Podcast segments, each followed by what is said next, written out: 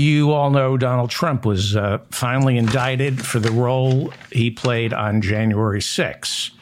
So this is not just an indictment of former U.S. President Donald Trump, it's also an indictment of the entire legal profession. Five out of six of Donald Trump's co conspirators are attorneys. That's according to the indictment. One of those attorneys, now we don't know for certain, they he, Jack Smith hasn't told us who the attorney who the co-conspirators are. But if you read the indictment and you do a little detective work you can figure it out. So most likely one of the co-conspirators is this guy Rudy Giuliani a former US attorney. Jack Smith the special counsel Jack Smith uh, the special counsel I would assume really wants to go after Rudy Giuliani for disgracing the U.S. Attorney's Office. Rudy, by the way, still has not been disbarred. His license has been suspended in New York and D.C., but he has not been disbarred. That's the American legal system. For you to get officially disbarred, first you must incite an insurrection, and then maybe we'll think about taking your law license away. What does it take to get disbarred in America? How is it possible that Rudy Giuliani still has his law license? Granted, it's been suspended, but really? Well, this month, if I could give you any advice, pay attention to Chris Christie. He's going to be on the debate stage at the end of the month when Republicans hold their first presidential debate. Chris Christie, like Rudy Giuliani, is a former U.S. attorney. He was a federal prosecutor. Rudy was a federal prosecutor back in the 80s. He brought down the mob. And former New Jersey Governor Chris Christie was a U.S. attorney who prosecuted Jared Kushner's father and sent him off to prison. Chris Christie is a horrible guy, but he was a U.S. attorney at least a former one, and pay attention to him during the debates because he's planning to assist Jack Smith on that debate stage with or without Donald Trump. Chris Christie isn't going to get booed if Donald Trump doesn't show up to the debate this month. So he's going to make mincemeat out of everyone, not just Donald Trump. He's going to make mincemeat out of every other Republican candidate uh, candidate on that stage who's too chicken shit to call out Trump for his crimes. Now that's assuming Trump doesn't show up. If Trump's not there, Christie doesn't get booed, and he becomes a hero. He just decimates the competition. If Trump shows up, or when he shows up for the second debate, it's going to be a crowded field. But Chris Christie, he knows how to debate Trump. Chris Christie was Donald Trump's debate coach in 2020. And Christie, as I said, is a former U.S. attorney, a federal prosecutor, and his loyalty right now, he's part of the Brotherhood, his loyalty is to Jack Smith. And what Chris Christie is going to do on that debate stage is grill Donald Trump like he's never been grilled before. And nobody's better at grilling than Chris Christie. We know he loves to grill. He's going to force Trump into playing to the crowd, the crowd of yahoos. Trump's applause lines, however, when he fires back at Christie, those applause lines will be Donald Trump's undoing. Because whatever Trump says to rile up his crowd will be used against him in a court of law, especially in Washington, D.C., when he goes on trial for the role he played in inciting January 6. These debates are going to be a lot different than they were for Donald Trump before. Trump, if you'll recall, the day after a jury found him guilty of raping E. Jean Carroll, and he did rape her, as the judge wrote two weeks ago, they found Donald Trump guilty of raping E. Jean Carroll. The judge pointed out because of New York's penal code, the jury couldn't hand down a decision where they officially accused him of rape. But they did conclude he raped her, okay? So if you remember, I think it was in May, it's hard to keep track. If you remember, right after he was found liable in that defamation suit for raping E. Jean Carroll, right after that, he went on that CNN town hall and if you'll remember, he got some applause lines and big laughs. He called her a whack job. He said he never met her. He defamed her once again. And guess what? It holds up in a court of law. What Donald Trump says at a CNN town hall about E. Jean Carroll, or what Donald Trump is going to say during a debate while Gr- Chris Christie is grilling him about January 6. All of that is going to hold up as evidence in the trials against Donald Trump. What Trump said on CNN or during the next debate is evidence. Chris Christie knows that. And Chris Christie knows that Donald Trump can't help himself. He has no impulse control. He's going to play to the crowd. Christie is going to purposely rattle Trump, and Trump will play to the crowd. He will say something that gets his imbeciles to cheer. And the very thing that gets Donald Trump's imbeciles to cheer will be the very same thing that contributes to locking him up. Watch Chris Christie. Pay attention to Chris Christie. Bad guy. Chris Christie, bad guy. But watch him. Watch him prosecute Donald Trump when they share the debate stage, either this month or the month after. Again, Trump will win the debate with Chris Christie, but he will provide more evidence by winning that. It'll be a Pyrrhic victory. He'll win the debate, but it'll provide more evidence that gets him locked up for life. this is the mop up for August 2nd. I'm David Feldman.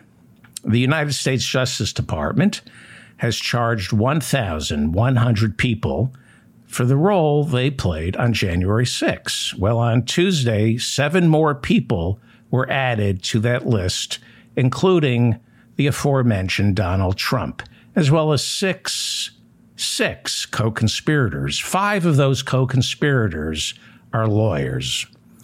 Special counsel Jack Smith's Washington, D.C. grand jury looking into Donald Trump's attempts to overturn the 2020 presidential election.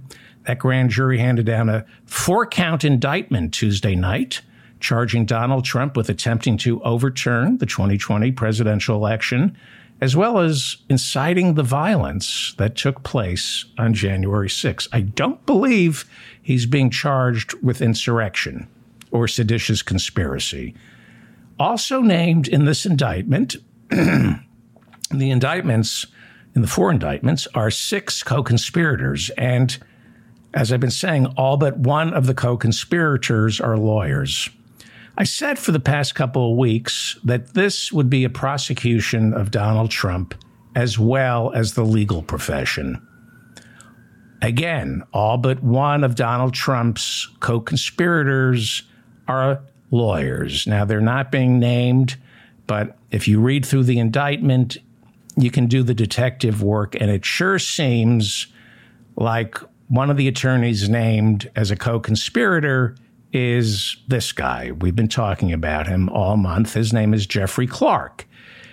It has to be Jeffrey Clark. And I've been, after I read the indictment, I started skimming the newspapers, and they're all they all agree this has to be Jeffrey Clark, who uh, must be the person in the indictment identified as co conspirator number four. He's identified as, quote, a Justice Department official who worked on civil matters and who, with the defendant, and the defendant being Donald J. Trump, who, with the defendant, attempted to use the Justice Department to open up sham election crime investigations and influence state legislatures with knowingly false claims of election fraud. Unquote. Now, if you remember, Jeffrey Clark was a low level Justice Department official who Donald Trump, in the waning days of his presidency, tried to name as acting attorney general so that he could turn the Justice Department into a phony voter fraud clearinghouse. So it must be Jeffrey Clark who's co conspirator number four. You can take that to the bank. It should also be noted that the January 6th committee, in their final report, zeroed in on Trump's lawyers, either recommending indictments or investigations. The January 6th committee zeroed in on Trump's lawyers, recommending that the special counsel investigate Rudy Giuliani, lawyer. Uh, damn it. John Eastman. That would be John Eastman uh, standing next to Rudy Giuliani on the ellipse, warming Trump's January 6th crowd up before the big insurrection. Both Rudy Giuliani and John Eastman spoke on January 6th. Uh, the January 6th committee also recommended that the special counsel investigate John Chesebro, lawyer, as a co conspirator. Again, these were not government lawyers. These were all lawyers who Donald Trump brought into the Oval Office after every lawyer in the Justice Department, except this guy, Jeffrey Clark, told him there was no election fraud. I cannot stress this enough. Every single lawyer working on Donald Trump's presidential campaign, lawyers like Alex Cannon, Matt Morgan, and Justin Clark, lawyers, they investigated voter fraud. They couldn't find any. They told that to Donald Trump. He met them with derision, and so they quit in the weeks leading up to January 6. Everybody quit, right? Bill Barr, the attorney general, looked into voter fraud after the election, couldn't find any. Donald Trump pounded the table and accused Bill Barr of uh, being disloyal and told him to quit. And nobody, nobody in the Justice Department, except this guy, Jeffrey Clark, nobody, nobody said there was evidence of voter fraud. Nobody, nobody from Homeland Security, nobody in the Trump campaign, all the lawyers, all the uh, Bill Stepien, all the campaign manager, they all quit. They said there's no voter fraud. I cannot stress this enough. Trump brought in his own attorneys from outside his campaign, from outside the government, except for Jeffrey Clark, right? Low level Justice Department uh, department, also, uh, uh, except for Jeffrey Clark, uh, nobody in the government, nobody in Trump's campaign said they could find evidence of voter fraud. No attorneys working on his presidential campaign, no attorney generals from Bill Barr to Jeff Rosen who replaced Barr, no government lawyer, no Republican lawyer on staff saw any evidence of voter fraud, and they told Donald Trump there was no voter fraud. The only in house lawyer willing to find voter fraud was Jeffrey Clark inside the Justice Department and possibly Jeffrey Clark's deputy at the Department of Justice, Ken Klukowski who is said to have helped draft some of the memos that Jeffrey Clark allegedly sent, attempting to convince election officials in battleground states where Biden had won that election fraud had taken place and that Trump won. Klukowski, back on January 6th of this year, reportedly became a cooperating witness with the special counsel Jack Smith. That's why we don't believe he's one of the co conspirators. Named in the indictment. It's why we believe it's Jeffrey Clark. So, in the entire Justice Department, it was this guy, Ken Klukowski, who's turned state's evidence, and Jeffrey Clark. Co conspirator number three is probably Sidney Powell, who Donald Trump was planning to name as special counsel inside the Justice Department in the waning days of his administration so she could prosecute phony voter fraud claims. The plan, once again, because it's hard to keep track, the plan was to make Jeffrey Clark acting attorney general and then name Sidney Powell as a special counsel who would dig up phony voter fraud cases to convince state legislatures in battleground states where Joe Biden won that the election had been stolen. So it has to be Sidney Powell. And I've been looking at the Washington Post, and they're saying it's Sidney Powell in Tuesday's indictment because Jack Smith describe he describes co-conspirator number 3 as quote an attorney whose unfounded claims of election fraud the defendant that would be Donald Trump the defendant privately acknowledged to others sounded crazy. Nonetheless, the defendant, that would be Donald Trump, embraced and publicly amplified co conspirator three's disinformation, unquote. So you got to be absolutely certain that it's Sidney Powell, especially because I remember reading that Trump's communication director, his communications director, Hope Hicks, reportedly told investigators that during an Oval Office phone call between Sidney Powell and Donald Trump, Sidney Powell was on the speakerphone. Trump muted her and turned to Hope Hicks and said that Sidney Powell sounded crazy in the indictment. Jack Smith writes that Donald Trump privately acknowledged others sounded crazy, that this person sounded crazy. Well, that's got to be Sidney Powell. Uh, so I have to believe that Sidney Powell is one of the co-conspirators. And co-conspirator one, it, it has to be Rudy Giuliani. Uh, here is how co-conspirator one was described in the indictment. Quote, co-conspirator one, an attorney who was willing to spread knowingly false claims and pursue strategies that the defendant's 2020 reelection campaign attorneys would not, right?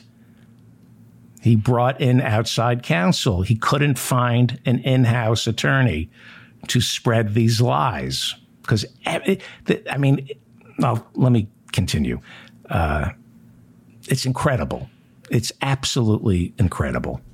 Co conspirator number two must be John Eastman. He's the former law clerk to Clarence Thomas, good friends with Ginni Thomas.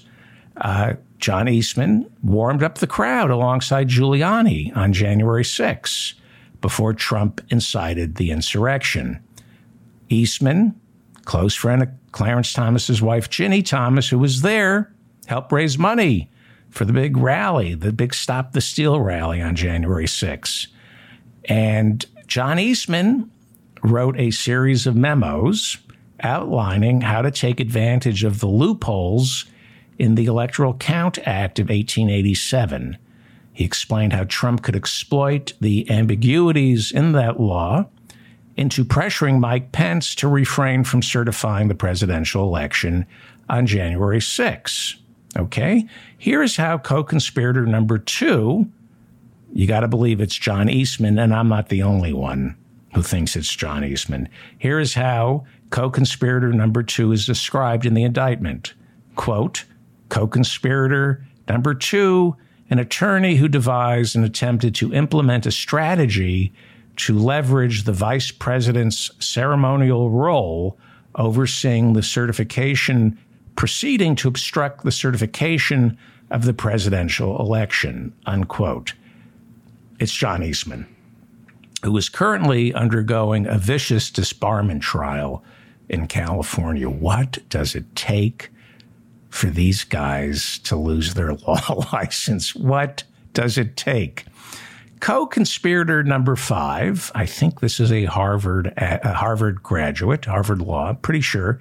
Co conspirator number five, most probably, is Kenneth Chesebro, who has flown under the radar. But you'll be hearing a lot about Kenneth Chesebro. It was Kenneth Chesebro who wrote a series of memos explaining how to implement the phony electors scheme, outlining how the phony electors should convene in their individual states, what document what documents they needed to prepare, and how to make them look legitimate. He allegedly provided the legal undergirding to defrauding the US government by teaching these phony electors in his memos, by teaching them how to present themselves to Congress as legitimate electors on January 6. His memos also attempted to provide a legal backbone to assist Trump in pressuring Mike Pence not to certify the election on January 6. We talked about John Chesebro last week. Go back and watch my shows. In his memos, he, he planted an idea in Donald Trump that if you stir up, if you whip up enough activity on the street, the Supreme Court, he said, would intervene before January 6, and you would have a better chance of having the election called in your favor because the Supreme Court is packed with Republicans. And if it doesn't get thrown to the Supreme Court, it'll be thrown to Congress. And because of the way votes are weighted when a presidential election has to be decided, the Republicans had an advantage.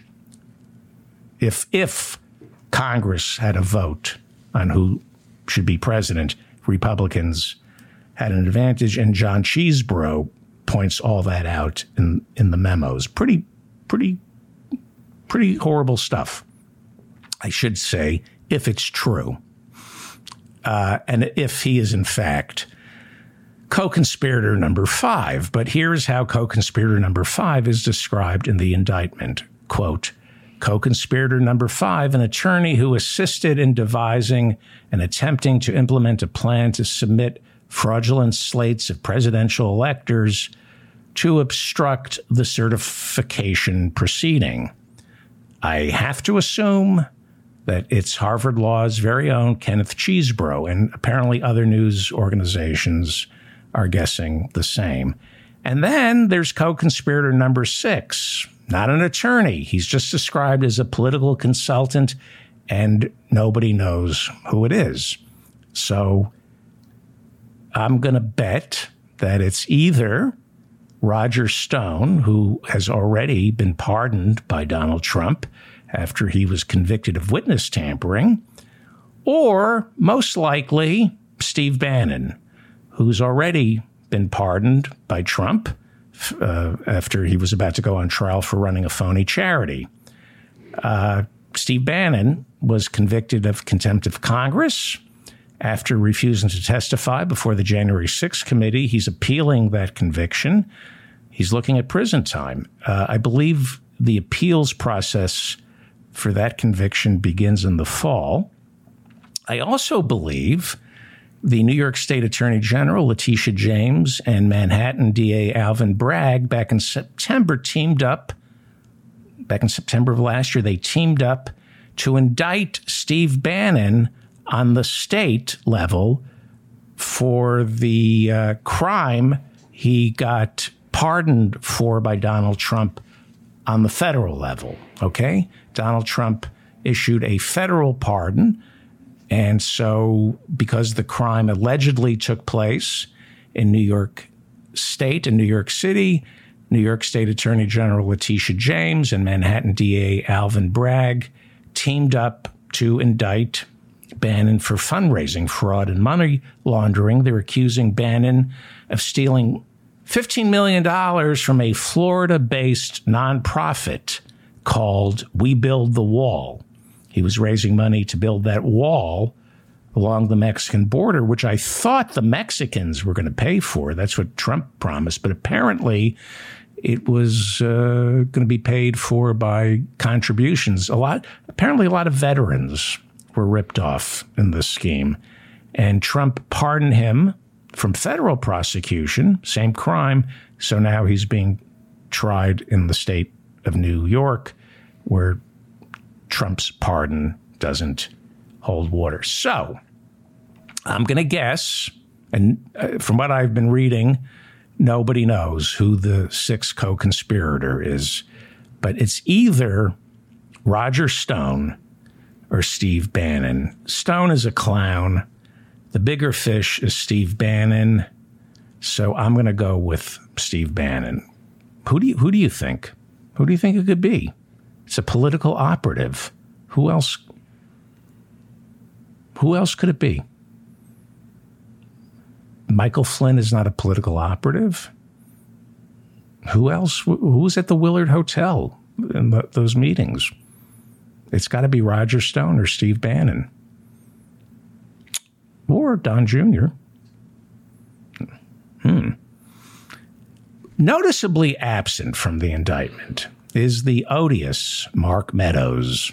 The odious Mark Meadows, one of the founders of the Freedom Caucus, who became Donald Trump's last chief of staff. And I don't believe Mark Meadows ended up in this indictment as a co conspirator, which suggests, and this is huge, it suggests Mark Meadows has flipped.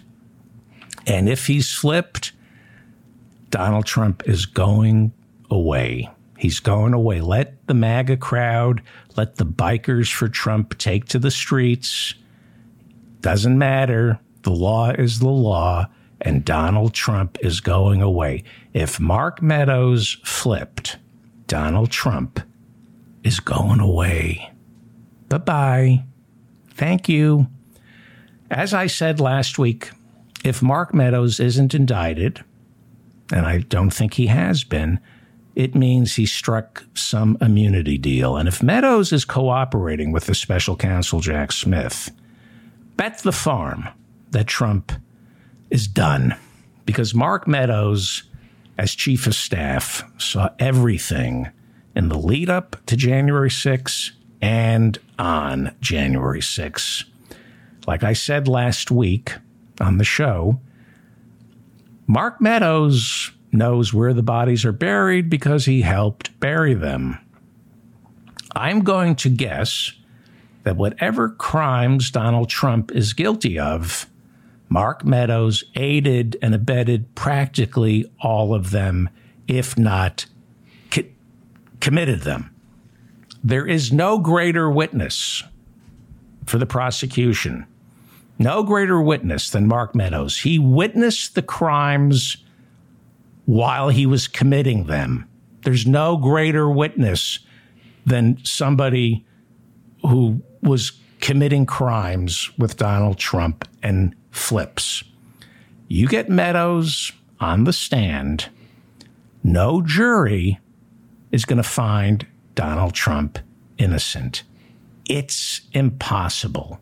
It's impossible. Now, interestingly enough, Donald Trump can run for president from prison.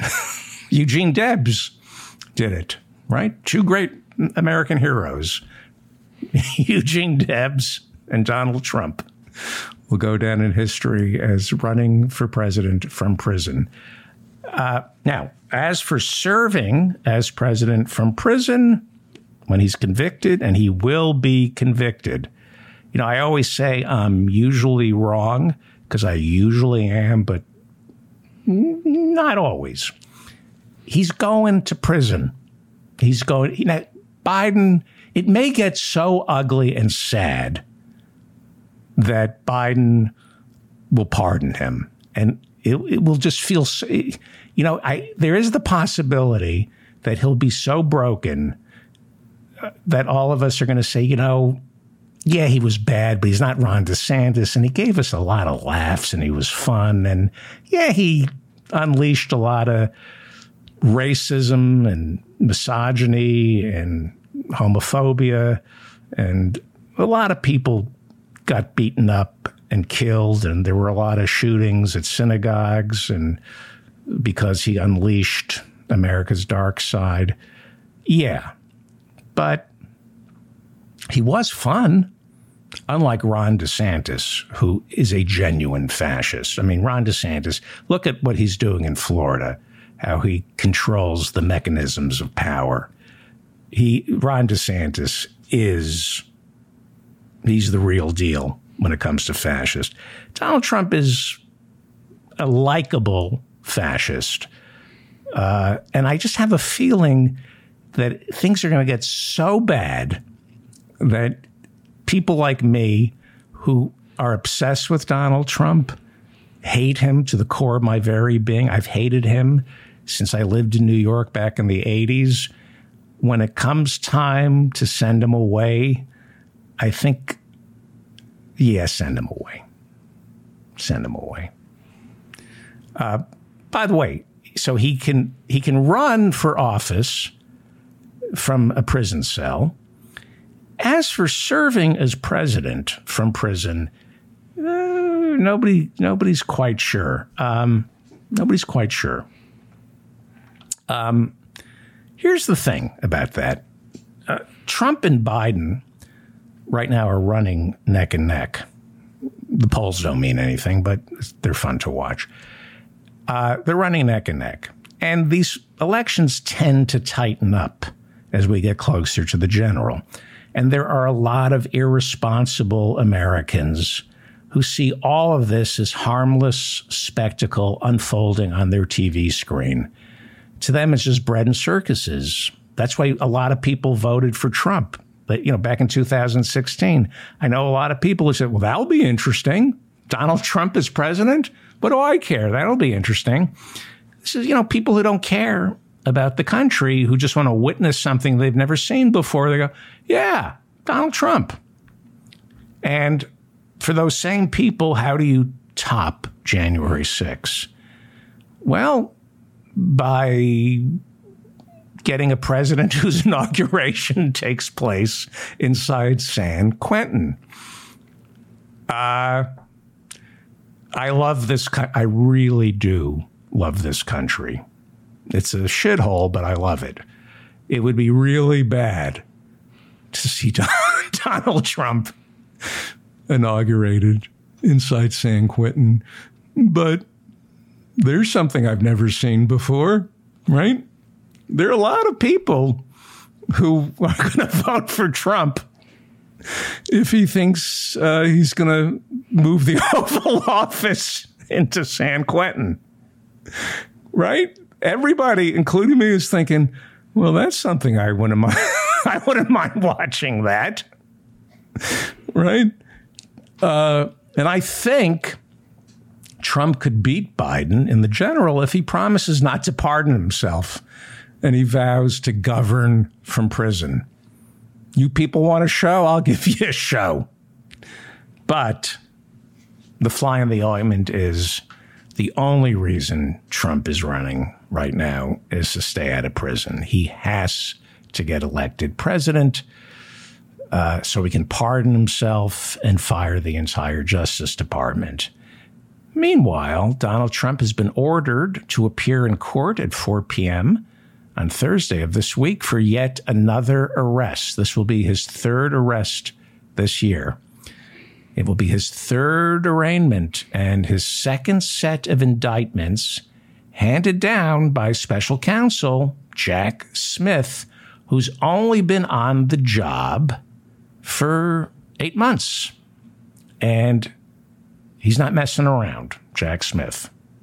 This is different from the Mueller investigation, right? We we all had our hopes up during the Mueller investigation. Mueller was perceived as the no nonsense no nonsense special counsel, but he never indicted because he obeyed a memo inside the Justice Department stating it is official policy not to indict a sitting president. For the record, in defense of Mueller, the second part of the Mueller report outlined a prosecution for covering up Russiagate. If you read the second part of the Mueller report, it's all there. You could prosecute Trump for, you know, like firing Comey for covering up the investigation. But Bill Barr, the servile Bill Barr, rewrote the uh, the presses of the Mueller report and made it look like Donald Trump had been cleared by Mueller, and Robert Mueller didn't clear Donald Trump. Bill Barr made it look like he cleared him, and that's why Mueller and Bill Barr no longer talk. So this isn't the Mueller report. There's nobody there to protect Donald Trump in the Justice Department. He's not a sitting president. Jack Smith is indicting Donald Trump. He's right. And this, as I said, is his third arrest, and it's the big enchilada. This is the big crime. The the uh, trial in Miami, uh, the uh, mishandling of classified documents, that's a slam dunk. But that's like getting Al Capone on taxes. These indictments that came down on Tuesday, this is the big enchilada. This is the big indictment. Either way, Trump is going to prison. They're either going to get him for mishandling classified documents because that's a slam dunk. This is an even bigger slam dunk, but uh, you know, it's too big.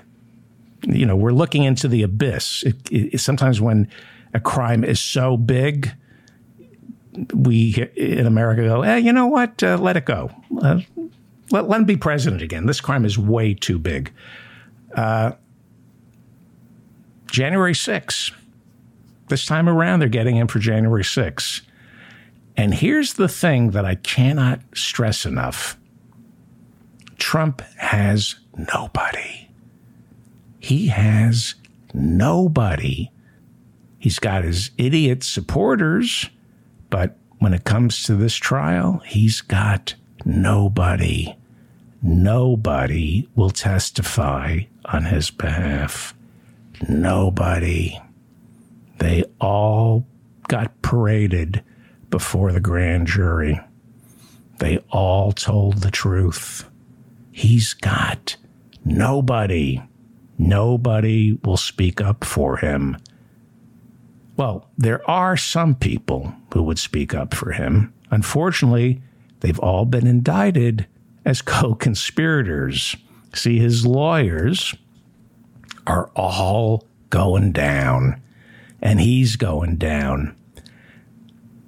Maybe this is for personal reasons, but this is going to be the greatest trial of my lifetime because it just doesn't mean Trump is getting locked up, but Rudy is going down. Racist Rudy. Anybody who lived in New York who remembers when racist Rudy was mayor, they used to go, It's Giuliani time. That's what the cops used to scream. It's Giuliani time. And you know what Giuliani time meant? A black person was going to end up in the hospital. That's what Giuliani time means. Giuliani, horrible racist. I can't wait to see him go down. As well as the four other lawyers, because there is nothing sweeter in life than watching attorneys, several of whom are graduates of Harvard Law. There's nothing sweeter than watching them finally get disbarred, you know, after they're convicted. I think they're all going to get disbarred. That never happens, but it will be delicious watching these lawyers crumble and end up in prison for trying to destroy my country. This trial is not just about the corruption in our system, it's about the corruption in our legal system. It's about America's epidemic of lawyers who will say and do anything for money, prestige, or just to feel relevant. Lawyers, 90% of American lawyers are scumbags. And those are the ones I trust. So let's get out the Jergens and the box of Kleenex, shall we? And review the three indictments. I'll go full screen because I don't want you to see what I'm doing while, I read off the indictments. Is it three indictments? Four indictments, right? United States versus Donald Trump. Ah, four count indictment. This is Tuesday's indictment. Number one, count one, conspiracy to defraud the United States. Right? That would be the phony elector scheme. Okay? Count number two, conspiracy to obstruct an official proceeding. That would be riling up the crowd on January 6th and taking our Congress hostage before they could certify the election for Joe Biden. Most of the 1,100 January 6ers are being charged with something like count number two. I believe. I believe. Count number three uh, obstruction of an attempt to obstruct an official proceeding. That would also be uh, that. I think that also includes obstruction of justice, and maybe I'm not sure. I I read the indictment, but I, you know, it, it was. Uh, I think witness tamper. I think maybe witness tampering falls under count three. I'm not sure. And then count number four conspiracy against rights, which is a really interesting uh, Reconstruction era law that has been used to protect uh, freed slaves. Uh, and it involves voting rights. That when you conspire to overturn an election, you're violating the constitutional rights of Americans' right to vote. So that's conspiracy against rights. And that has been used uh, countlessly throughout the 20th century to prosecute the KKK as well as uh, protect the voting rights of African Americans. Uh, when you try to overturn an election, you're depriving, um, you're, you're disenfranchising Americans. That count for is the surprising charge. Uh, so those are the charges. In the indictments, uh, prosecutors charge that then president, I'm just going to review this because it's hard to keep track of all this, and it is the biggest story of the year. It is. It should be climate change. It should be Medicare for all. It should be income inequality. Uh, this is, unfortunately, this is the big story. And maybe uh, quashing the fascism in uh, the Republican Party, man, uh, the problem the problem is the Democrats. That's why we don't have Medicare for all. That's why we're not solving climate change. Or uh, you could lock up the entire Republican Party unless you purge the Democrats of millionaire elitists. We ain't doing anything about Medicare for all or tackling climate change. So, so this is unfortunately the story of the year.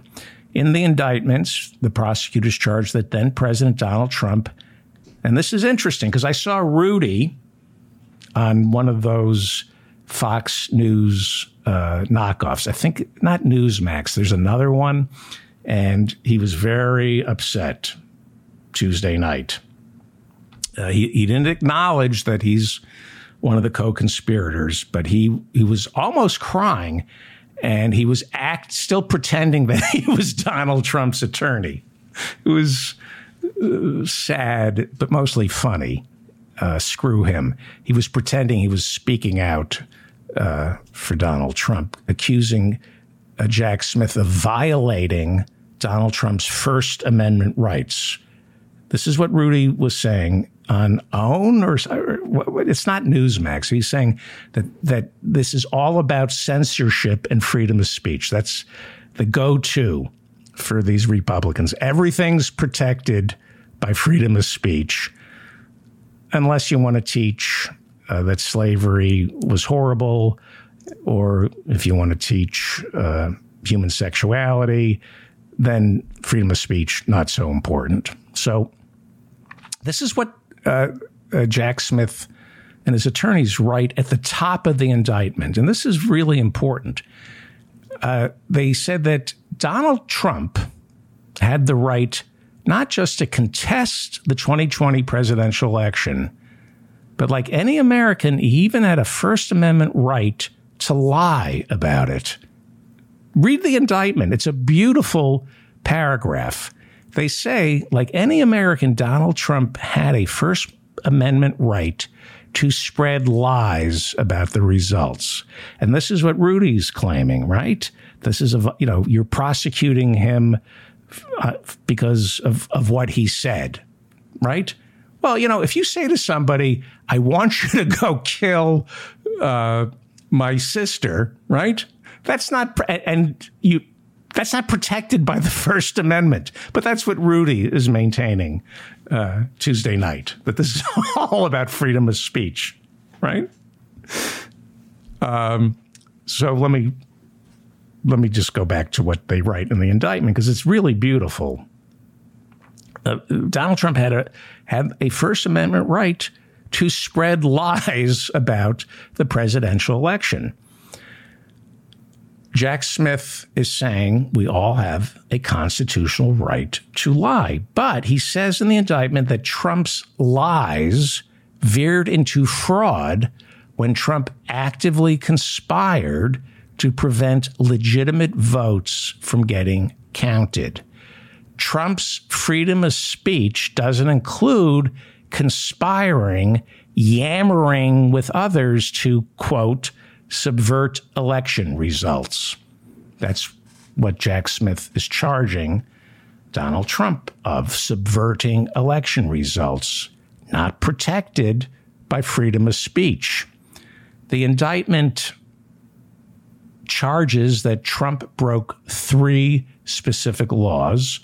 I believe four specific laws, actually. One, Trump tried to block the collecting the counting and certification of votes through what is described as deceit, fraud, and dishonesty. Wow, Donald Trump, deceit, fraud, and dishonesty. That's never heard him described that way. Another law he broke was attempting to prevent the United States government on January 6 from performing its constitutional duty to uh, certify the presidential election. And he also conspired to deprive Americans of their constitutional right to have their votes counted. That's the uh, the uh, the civil rights law that was passed during Reconstruction. Now, it was a busy Tuesday before the indictments were handed down. Trump took to social media. He knew this was coming. He warned his followers that he expected to be indicted by special counsel Jack Smith. Trump said earlier on Tuesday he expected indictments to be handed down by 5 p.m. Eastern on Tuesday. By 5:15 Eastern, there were already reports that the indictments had been handed down. He doesn't lie. Trump is an inveterate liar, but he seemed when he, when he says he's about to get indicted, he's telling the truth. It's the only time he ever tells the truth. No former president Nobody, no former president has ever been criminally indicted. And like I've been saying, this marks the third set of criminal indictments for Donald Trump this year. There are two sets of indictments from special counsel Jack Smith, right? You have the first set of indictments over Trump's mishandling of classified material. And then you have Tuesday's new set of indictments the big enchilada, the indictments over Trump's attempts to overturn the 2020 presidential election. And let's not forget the third criminal indictment from the Manhattan District Attorney's Office over violating campaign finance laws in the paying of hush money to porn stars Stormy Daniels. Those are the criminal indictments. There are all these other civil trials that Trump has got going on. E. Jean Carroll is suing him again for defamation, and Letitia James, the New York State Attorney General, is uh, suing the Trump organization for fraud, uh, for tax fraud and misleading banks in taking out loans. The pursuit of Donald Trump is simultaneously a top down and a bottom up enterprise. From the top, you have special counsel Jack Smith.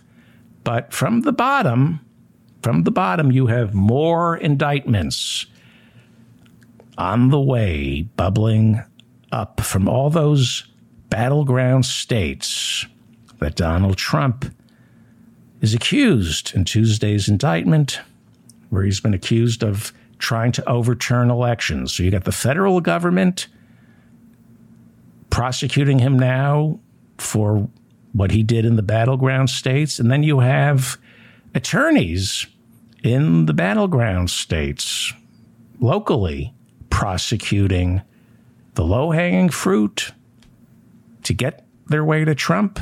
Or you have, most notably, the uh, district attorney of Fulton County, Georgia, Fani Willis, who's not working her way up the food chain. She appears to be going straight for Trump. Over the weekend, she pretty much said that her two year investigation, where she convened two separate grand juries looking into Donald Trump's election interference. Remember Georgia? Remember he called the Secretary of State of Georgia, Raffensperger, and said, Find me one extra vote, and kind of threatened him. She indicated she is prepared to indict Donald Trump for his attempts to overturn the election results in Georgia. And nobody is coming to his defense. Republican Governor Brian Kemp wants is cooperating with special counsel Jack Smith on this. He's looking into Georgia as well. And nobody in Georgia, not the Secretary of State, nobody is going to come to his defense down there. He's alone. Barricades have already been erected outside the courthouse in Fulton County, where Trump is expected to be arraigned, although it might not be in Fulton County. I, am not sure if the arraignment takes place in Fulton County. Now, Fani Willis is African American, and Donald Trump has accused her of being racist, the same way he accused African American Manhattan DA Alvin Bragg, who indicted Donald Trump. He's been accused of being racist, and he's also accused Letitia James, the African American Attorney General of the state of New York. He's accused her of being racist, and that's why the African American district attorney in Fulton County, Georgia, needs extra protection because she's getting racist death threats. Part of the authoritarian playbook. Always happens with Donald Trump. Always. Death threats. Always. Well, he's got a problem in Michigan because that state attorney general, Dana Nessel, is white. So he can't accuse her of being racist. And she's prosecuting 16 Republicans who took part in Donald Trump's phony elector scheme. Michigan has 16 electors that they sent to the uh, Electoral College, right? Well, the Trump administration arranged for 16 phony electors, and all of those phony electors have been indicted by Michigan State Attorney General Dana Nessel. That happened last week. And some of those charged, some of those 16 phony electors are already flipping. They're claiming they were misled and they were told to sign documents to commit forgery. They claim they had no idea what they were signing. They say that their signatures were then transposed onto other documents that they knew nothing about. So that trial is going to bubble up to Donald Trump because the phony, the 16 phony Republican electors in Michigan didn't dream that up by themselves. This was a national conspiracy. So that trial in Michigan will eventually bubble up to Donald Trump, as well as to. That would have been nice if I got that. John Eastman. It will bubble up to John Eastman, who's a lawyer who drafted the memos for the phony elector scheme. It'll bubble up to Kenneth Chesebro, Harvard lawyer, who allegedly wrote some of the memos outlining how these phony electors could forge documents, right? It'll bubble up to Rudy Giuliani. It'll bubble up to, he's a lawyer, Sidney Powell, lawyer. And it'll bubble up. See, it bubbles up from the states. It'll bubble up to Jeffrey Clark, the low level Justice Department lawyer who all these lawyers, including Jeffrey Clark, they either wrote memos outlining the phony elector scheme, or some of them traveled to the battleground states where the phony elector schemes took place to help orchestrate this attempt to defraud the United States government, as well as violate the constitutional rights of American voters by trying to make sure their votes didn't get counted right? This is disenfranchisement, which Republicans are great at doing. And it's not just the phony elector scheme being prosecuted on the state level, okay? You got the phony elector scheme being prosecuted in all these battleground states. The Arizona Attorney General is starting to prosecute it. It's already started in Michigan. Fani Willis in Georgia any day now is going to start prosecuting that. You also got Rudy traveling to all these battleground states, testifying before uh, the legislative branch, trying to convince them there was voter fraud, lying about voter fraud, hoping that the legislative branch would call the results in these battleground states fraud and then send phony electors to Washington, D.C. on January 6th. It's not just the phony electors scheme. On Tuesday, the state attorney general of Michigan, right? Uh, where is she? Dana Nessel. Did I lose her? Well, anyway, she indicted this guy, Matthew DePerno. He ran for Dana Nessel's job last year, and he lost, even though he received an endorsement from Donald Trump. Matthew DePerno, Republican, was indicted on Tuesday for tampering with voting machines after the 2020 presidential election. Right? He ran for Michigan State Attorney General in 2022. Trump endorsed him because in 2020 he led the voter fraud contingent in Michigan. Trump lost Michigan and Matthew DePerno was a loyal foot soldier, and he is charged with illegally obtaining voting machines after the 2020 elections and opening them up to retrieve data that would prove fraud. Okay? Uh, what I really appreciate about this indictment is that Dana Nessel is a Democrat and she's playing hardball. She's the state attorney general of Michigan, and she's trying to lock up the guy who ran against her in 2022 for attorney general, right? This is something Republicans would do. They don't think Democrats are going to play the kind of hardball that Republicans are willing to play. And that's how fascists assume power because they because they assume that people like Dana Nessel aren't going to play hardball. What you have here is the state attorney general of Michigan, Democrat, who won, trying to lock up her opponent back in 20, the guy she defeated in 2022. Now she's trying to lock him up. this is stuff the Republicans try to do, but uh, she's right for doing it. They just assume these lawyers get away with this crap because they assume the Democrats are too genteel. You know, it, it's it would be unseemly for the state attorney general of Michigan, a Democrat, to try to lock up her opponent, right? No, it's not unseemly. That's how you lose democracies by not prosecuting crypto fascists. Well, back to Trump and the four indictments. Uh, I got to wrap it up. Uh, prosecutors, just to review, prosecutors are charging Trump and his six co defendants with spreading lies to deceive election officials in battleground states to disenfranchise millions of voters by convincing election officials not to count their votes. That's not protected by the First Amendment. You're going to be hearing that.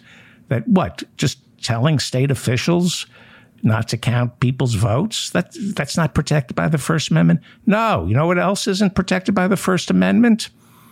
Telling somebody to kill your sister. That's not protected by the First Amendment.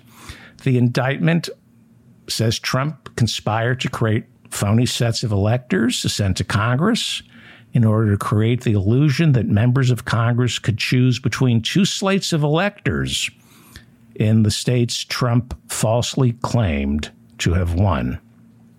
Trump and his co conspirators are charged with organizing phony elector schemes in the following states. And pay attention to these states and their attorney generals Arizona, Georgia, Michigan, Nevada, New Mexico. There was a call to New Mexico that is just as bad, if not worse, than the call that Trump made to Georgia. Pay attention to, New Mexico, Pennsylvania, and Wisconsin, where local Republicans were encouraged to forge documents and commit fraud against the United States government, all under the watchful eye of Donald Trump and his co conspirators, five of whom are lawyers. Trump and his co conspirators are charged with trying to hijack. This is really important because this is Jeffrey Clark. This is the Jeffrey Clark Sidney Powell story. Trump and his co conspirators are charged with trying to hijack the United States Justice Department, forcing, tricking United States attorneys into prosecuting phony election fraud cases in order to build a phony case that Joe Biden didn't win, right? Jeffrey Clark. I'm going to repeat this because it's hard to keep Jeffrey Clark low level Justice Department official. Donald Trump wanted to name him acting attorney general to find non existent voter fraud. Sidney Powell was going to be the special counsel that uh, Jeffrey Clark would appoint, and she would literally turn the Justice Department into a voter fraud creation machine. And uh, Trump and his uh, co conspirators are charged with strong arming Vice President Pence into not certifying the presidential election on January 6. They are all charged with using phony legal arguments to coerce Mike Pence into violating the Electoral Count Act of 1887. The indictment goes on to say, and this is about the violence. I saved the violence for last. Okay. I read the indictment. I don't see any charges of seditious conspiracy. Uh, I don't see any insurrection charges. I'm going to double check. By the way, there are such things as superseding indictments. We saw that last week with the uh, classified material indictment, right?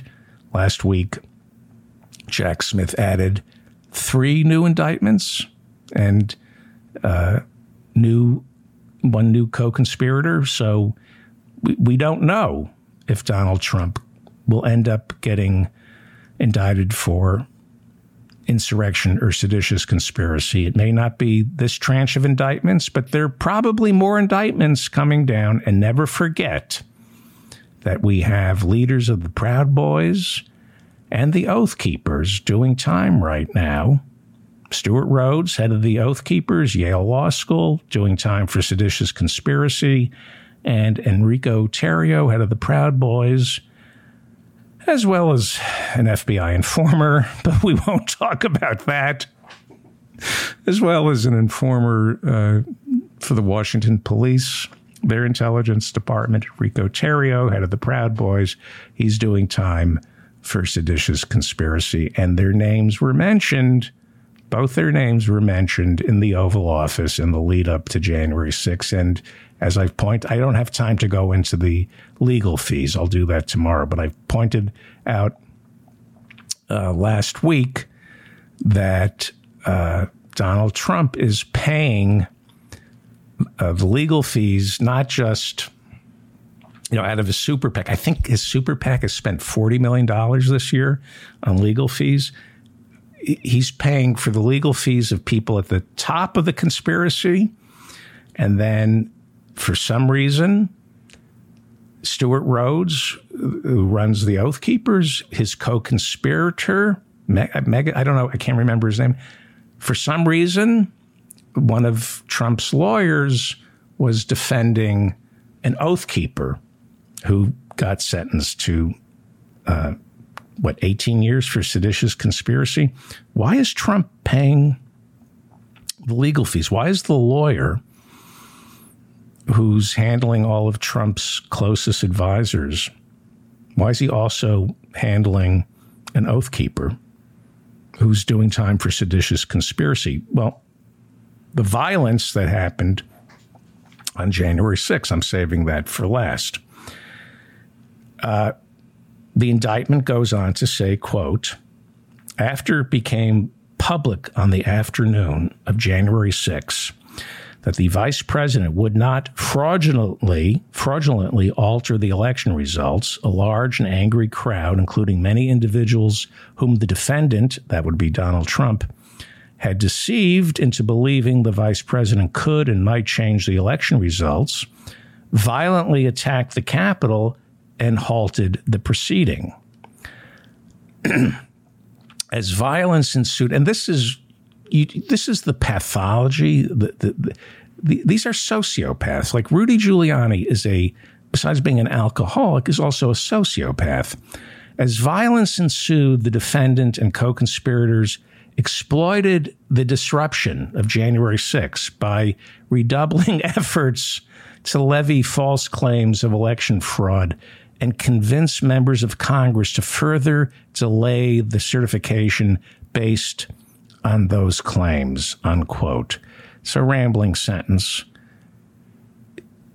Even after January 6, Rudy Giuliani was on the phone calling senators, calling Congress people, urging them when when you finally clean up the place later tonight, don't certify the election for Joe Biden.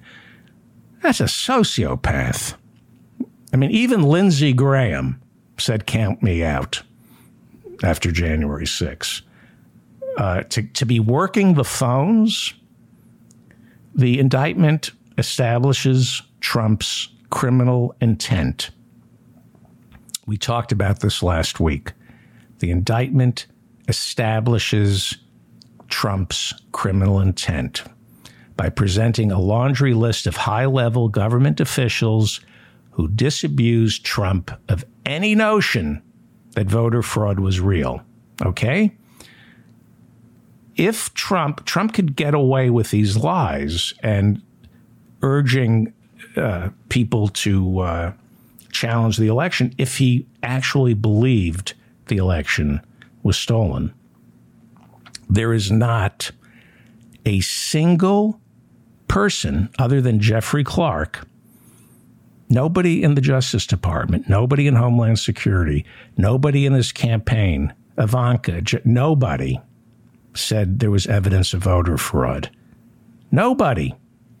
except the outside lawyers he brought in to lie about voter fraud, and Jeffrey Clark, who, from the indictment, appears to have been willing to lie about voter fraud so he could be acting attorney general for a couple of days.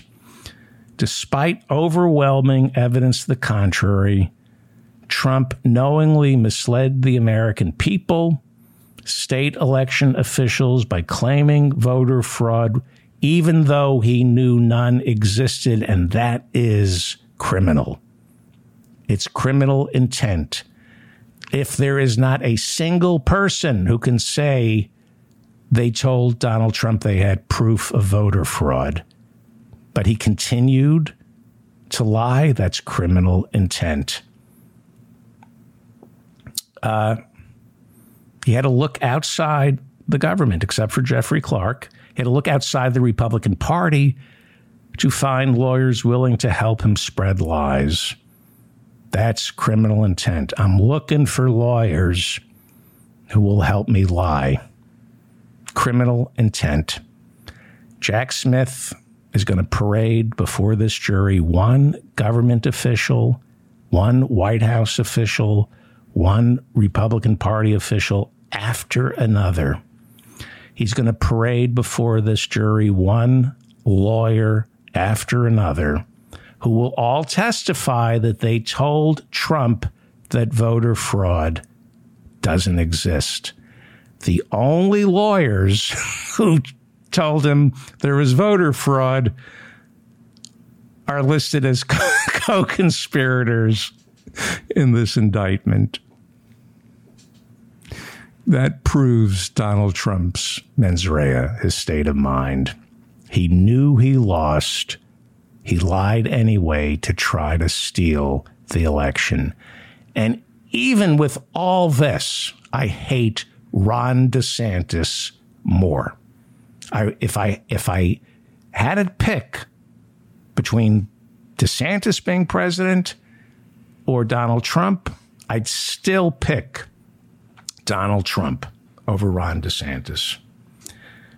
The indictment also charges Trump with exploiting the violence on January 6 to delay the certification of the election. The indictment implies that the purpose of that riot, of that insurrection, was to delay a government proceeding, that Trump knew what he was saying, what he was convincing the crowd to do in order to delay a government proceeding against the law. Uh, the indictment charges that while every single member of Congress, including Kevin McCarthy, who, as Congressman Swalwell called to said to his face, "You're a pussy," uh, while they were all cowering, hiding from the barbarians, Trump sat back, watched television, watched it all happen. And when things settled down, he still lobbied them to certify. It's incredible. It's incredible. And they have him dead to rights. I got to wrap it up. Sorry, I went too long. Shit. So, what does this all mean for the presidential elections? Well, all these indictments and convictions become moot if Trump gets elected president, right? Can he pardon himself? Who knows? But if he's president, you can be sure he can. And new polling from the New York Times, big polling out on Tuesday, shows that of the people who plan on voting for Trump, 17% say he has committed a crime or he does serve as a threat to democracy, but I'm voting for him anyway. 17% of the people who are going to vote for Trump say, yeah, he's a criminal and he's a threat to democracy, but I like him. The number of Trump voters who say Trump has committed a crime has more than doubled from 6% back in September of last year to 13% as of this week. Okay? But that doesn't mean they're not going to vote for him. It means, yeah, more and more people are acknowledging he's a criminal, he's a threat to democracy. But that doesn't mean these people aren't going to vote for him. Why? One Trump supporter told pollsters from the New York Times that he used to be a Democrat, but the Democratic Party no longer speaks for the working middle class. That the Democratic Party is weak when it comes to the working middle class. And there are new polls out that Biden, when it comes to the question, who do you trust more on the economy? More voters trust Trump than Joe Biden. Now, you look at the macroeconomic numbers inflation, reducing the debt, reducing the deficit, unemployment, job creation. When you look at the big numbers, Biden destroys destroys Donald Trump, whose numbers you can't run on these numbers. I mean, he lost more jobs as president than any president since Herbert Hoover and the Great Depression, right? He racked up seven and a half. The debt, like one third of the debt, is because of his tax cut for the wealthy. The, the debt is what 32 trillion, and he gave us what seven and a half trillion of that. Uh, so why are the Democrats losing when it comes to the working middle class? Why does the working middle class still like Trump more than uh, Joe Biden? How is it possible for the Democratic Party to be losing the working middle class? This is who the Democratic Party is supposed to speak up for the working middle class. This is who we have, right? Pro labor, Democratic Party, Roosevelt, Lyndon Johnson. How is it possible that the Republican Party, the party that caters to the richest 1% of the 1%, gives tax cuts to the wealthy, uh, ships jobs overseas? How is it possible that the people who the Republican Party destroys end up voting for them? Well, it's what I talked about on yesterday's program. Culture wars, culture war. Let me have some water here. Uh, sorry, my new uh, my New York Police cup. Oh, somebody complained they don't like to hear me sipping water, so I apologize. Uh, culture wars. This is why the Democrats lose the working middle class because culture wars will fill the vacuum left by a Democratic Party that refuses to make life easier for the working middle class and the poor. If you don't push for Medicare for all, if you don't raise the minimum wage, the minimum wage has not been raised since 2009. It's $7.25. There's no minimum wage anymore. $7.25 means there's no minimum wage anymore. If you don't fight for free tuition in our public schools, if the Democrats are not going to transfer wealth from the top down to the middle class and the poor, then the Republicans are going to fill that void by ginning up rage about the transgender community, black people, immigrants, affirmative action, and who loves America more. You know, and socialism. They'll they'll gin up rage against the very thing that would help the working middle class, socialism when there's a vacuum, when you have a Democratic Party that only pays lip service to the working poor and the middle class, the Republicans move in with the culture wars because somebody has to be blamed for our immiseration. Somebody is to blame for my kid uh, being saddled with credit card debt, auto loan debt, student loan debt, and unable to pay the rent. And the Republicans say it's because of migrants. Okay, I'll buy that. But what are the what are the Democrats giving me? What are the de- are they raising the minimum wage? What are the Democrats? Okay, I'll blame I'll blame people of color. I'll blame the migrants. When Republicans fight culture wars and the Democrats refuse to fight back by redistributing wealth, then low information workers, low information voters are going to wrongly assume that Republicans are more in tune with the working middle class than the Democrats are. So, if you want to win elections, the Democrats need to start talking about redistribution of wealth. You know, when Barack Obama was arguing with Joe the plumber, got kind of cute and mentioned redistribution of wealth. And then I went, oh, okay. But then he, of course, because he's Obama, he walked it back. Say those words, Democrats redistribution of wealth.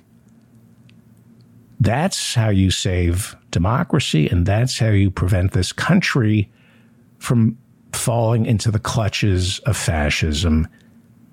Say these words redistribution of wealth. As Harvey J. Kaye has brought up on the show countless times, since Reagan, there has been a massive redistribution of wealth. That money from the middle class to the richest 1%, all the money from the middle class went right to the richest 1%. That redistribution of wealth, you can talk about. That's, that's fine, right? That tax cut that, that uh, Donald Trump gave the wealthy in 2017 that added 7 trillion, 7.5 trillion to our debt that redistribution of wealth, that's not socialism, right? It's time to reverse the flow when it comes to redistribution of wealth. And if the Democrats want to save what's left of this democracy and destroy the fascists, they need to have the testicular fortitude, the ovarian fortitude to say redistribution of wealth. That's how you win elections. That's how you have blue tsunamis by talking about taxing billionaires out of existence. That's how you win elections. Say it with me redistribution of wealth. We begin this morning with new reporting from Axios on the toll gun violence continues to take on American lives. According to the Gun Violence Archive, 2023 is shaping up to be a record year with an average of two mass shootings a day. Let's break it down. That would be Wayne LaPierre, the head of the National Rifle Association on the right, and I consider him personally responsible for all these deaths. Let's break it down, shall we? The United States has seen an average of two mass shootings every day for a running total of 419 so far this year. More than 25,000 people have died from gun violence this year. I don't want to hear about suicides. Suicide is gun violence, an average of 118 deaths per day. On average, five of those deaths are under the age of 17. Let's continue. More than 22,000 people have been injured by gunshots so far in 2023. 400 children have been injured by guns this year so far. 2,400 teens injured by guns this year so far. CBS reports that gun violence in America costs more than $1 billion in medical bills each year. Gunshots, on average, cost each victim $10,000. It's $10,000 to treat a gunshot victim. In the past two weeks, Speaker Kevin McCarthy has waffled on whether he would agree on introducing articles of impeachment against Joe Biden because of the business dealings of the president's unelected son, Hunter Biden. I don't know if you know this, Republicans, but we don't put presidential sons to a vote. Now, if your eyes glaze over when it comes to the investigation of Hunter Biden, don't worry you are supposed to be confused.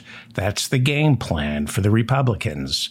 It's like the Benghazi hearings with Hillary. Remember those back in what, 2016? Nobody could explain what exactly Hillary supposedly did wrong with Benghazi.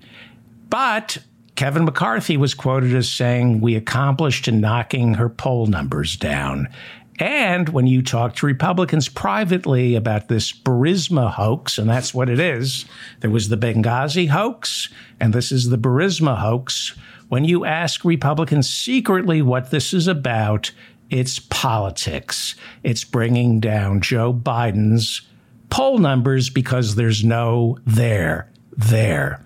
Nobody could explain what Hillary supposedly did wrong with Benghazi. And with Hunter Biden and the Burisma hoax, the charges against Joe Biden are not worth dignifying. Now, I didn't vote for Joe Biden in the primaries, I voted for him in the general election. I'm a Bernie guy. I'm voting for Joe Biden. I have no choice. What the Republicans are doing, because the Republicans are fascists, what the Republicans are doing with the Burisma hoax is creating a lot of smoke without any fire. Most Americans, including you and me, really can't be bothered to pay attention to the Burisma hoax. And low information voters who are on the fence, they see some smoke and they think, hmm, maybe there's fire. There's no fire here. None. Over the weekend, Donald Trump threatened Republicans during his rally in Erie, Pennsylvania. He warned Republicans, especially in Congress, if they don't start prosecuting Biden, if they don't start impeaching him, he's going to start primary challenges on any Republican members of Congress who don't get on board the impeach Joe Biden bandwagon. Trump has been trying to dig up dirt on Hunter Biden since right before his first impeachment back in 2019. If you remember, he held up delivery of weapons to Ukraine unless President Zelensky agreed to help Rudy Giuliani. Yes, Rudy Giuliani help Rudy Giuliani dig up dirt on Hunter Biden's business dealing with Burisma. That would be Burisma, a Ukrainian natural gas producer, a bigger natural gas producer than Rudy Giuliani. And they put, Burisma put Hunter Biden on its board of directors back in 2014 while Hunter's daddy was vice president under Obama. And that was a little unseemly, but not illegal. Burisma has been the subject of several criminal investigations around the world mostly for money laundering Repub- and bribery. Republicans, they know there's never going to be a criminal investigation here in the United States when it comes to Hunter Biden and Burisma because, like I said, there's no there there. This is all political.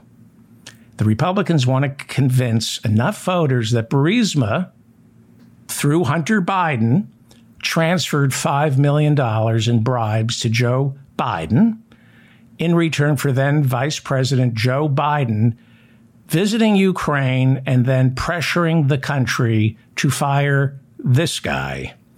This would be Viktor Shokin, who was Ukraine's prosecutor general. Now, none of this is true. It doesn't have to be true because it's never going to go to trial, right? So you can just throw dirt in the eyes of the American voter, and some of them will think something criminal happened. Donald, if something criminal happened vis a vis Joe Biden and Viktor Shokin, who was fired as Ukraine's prosecutor general, if something criminal had happened, Donald Trump had four years as president to get his Justice Department on this. But there was no there there, which is why he brought in Rudy Giuliani to investigate. Not working for the government, working for Donald Trump for free. When you can't find anyone in the entire Justice Department willing to prove voter fraud in 2020, you bring in Rudy Giuliani. Can't find anyone in the Justice Department to prosecute Hunter Biden for his ties to Burisma? Bring in Rudy Giuliani. And that's exactly what Donald Trump did. He had four years as president to lock Hunter Biden up. But there was nothing there with Burisma. The Attorney General, Bill Barr, he would have prosecuted. He, he loved doing Donald Trump's dirty work within reason. No, they're there. This is a hoax. Burisma is a hoax. It's politics, which is why you have Republican chairman, committee chairman, investigating Hunter and never a special prosecutor. This all started with Rudy Giuliani, and anything that starts with Rudy Giuliani can come to no good. It is all fake. Rudy Giuliani has been the point man on Hunter Biden. He's not working for the government, he's working for then President Donald Trump, freelancing, not getting paid. Rudy was sent to Ukraine to dig up political dirt on Hunter Biden, not criminal dirt, political dirt. In fact, in the call that got him impeached when Donald Trump was speaking to Zelensky and saying, you know, I want to give you the weapons that have been authorized, but first you got to do me a favor. We need dirt on Hunter Biden. So Rudy was off in Ukraine looking for dirt. And it's not like Attorney General Bill Barr was waiting anxiously to discover what Rudy Giuliani was going to discover in Kiev, right? The entire Justice Department, Trump's entire Justice Department, knew Rudy Giuliani is a hopeless alcoholic, desperate for both attention and money. It was Rudy Giuliani who got his hands on Hunter Biden's laptop and peddled the contents to the New York Post right before the 2020 election. And he got his hands on that laptop, resulting in a series of chain of custody issues. Because Rudy's a complete incompetent, there were so many chain of custody issues.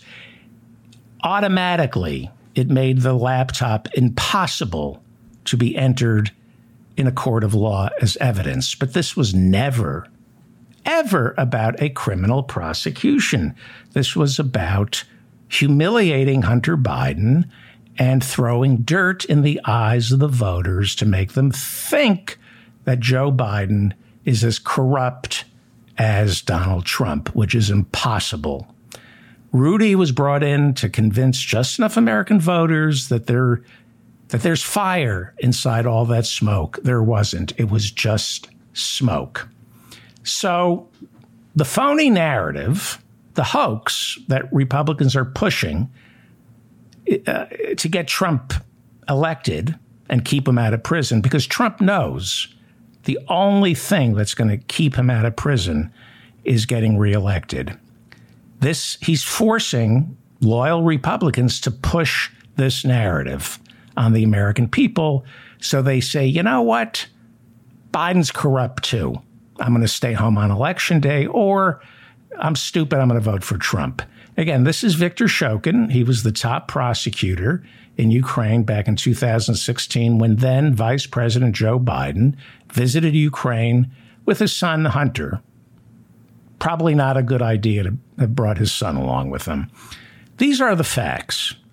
Biden was doing President Obama's bidding, as well as the International Monetary Fund's bidding, when he told then Ukrainian President Petro Poroshenko to fire Shokin. Okay, Viktor Shokin, the top prosecutor, Joe Biden, flies to Ukraine in 2016 and says to then Ukrainian President Petro Poroshenko, you got to fire your top prosecutor. And if you don't, we will withhold $1 billion in loan guarantees.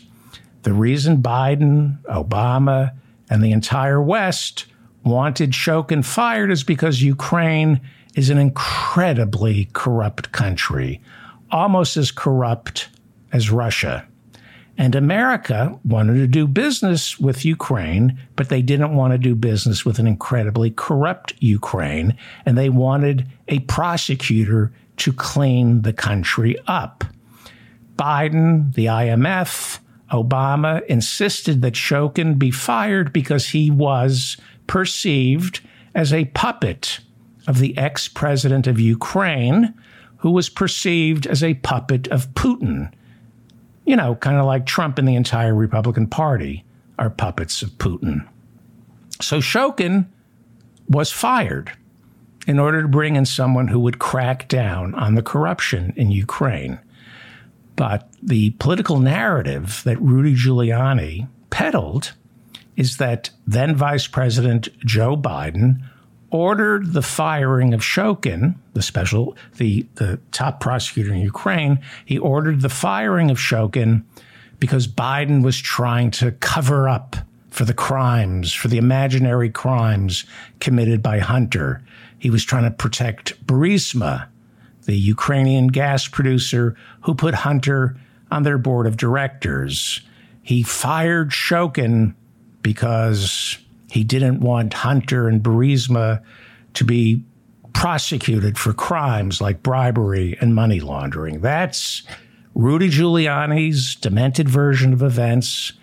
That comes from Trump's mind and Rudy's mind, and it's being forced upon loyal Republicans in the House to push this lie, the Burisma hoax. Because the truth is that firing Shokin was bad for Hunter Biden. It was bad for Burisma because Shokin, Victor Shokin, the top prosecutor, wasn't prosecuting Burisma. The truth is, Shokin was refusing to prosecute Burisma because it had connections to the former president of Ukraine, Viktor Yanukovych, who, like I said, was a Putin puppet. Viktor Yanukovych ended up running to Russia after the Maidan Revolution, taking along with him untold riches. In 2016, Joe Biden flew to Ukraine as Obama's vice president and said, We want a prosecutor to root out corruption, which was not good for Burisma. But in the Republican playbook, that doesn't matter. This is about politics, not crimes, the appearance of a crime. This is about getting Donald Trump reelected so he, the real criminal, doesn't go to prison because he will control the FBI and the Justice Department. Now, Republicans know that you and I can't keep any of these names straight. They know that. The same thing with Benghazi. They knew it went in one ear and out the other. That's what that's what they bank on. This is all about creating smoke creating a suggestion of corruption. They're not about to prosecute. This is about winning elections to paint Joe Biden as a crime boss. So some voters will throw up their hands saying, it's so confusing. I guess they're all corrupt. Both sides do it. No. Both sides don't do it. Let me repeat. Both sides don't do it. Republicans are way more corrupt than the Democrats. And Republicans are fascists. Democrats are hypocrites. Democrats are hypocrites. They skirt the law, but they don't violate the law. Republicans break the law, Plus, they're fascists and they're bigots. Again, I'm not saying Democrats aren't corrupt, but not on the scale that we see with Republicans, especially Donald Trump. But if you want to be intellectually lazy, like Joe Rogan, I was watching him today with Jim Gaffigan, and it's faux intellectualism. It's, you know, when you say, or Jimmy Dore, hey, both sides do it. No, that's how charlatans present themselves as open minded when they say both sides are corrupt. Anyone who says both sides are corrupt, it means they're Republicans. Anybody in this day and age who says both sides are corrupt, it means you're a Republican, but you don't want to admit it. So the House Judiciary Committee, controlled by Republicans, it's under the leadership of Jim Jordan, who went to law school but was too stupid, couldn't pass the bar exam, so he's never been allowed to practice law.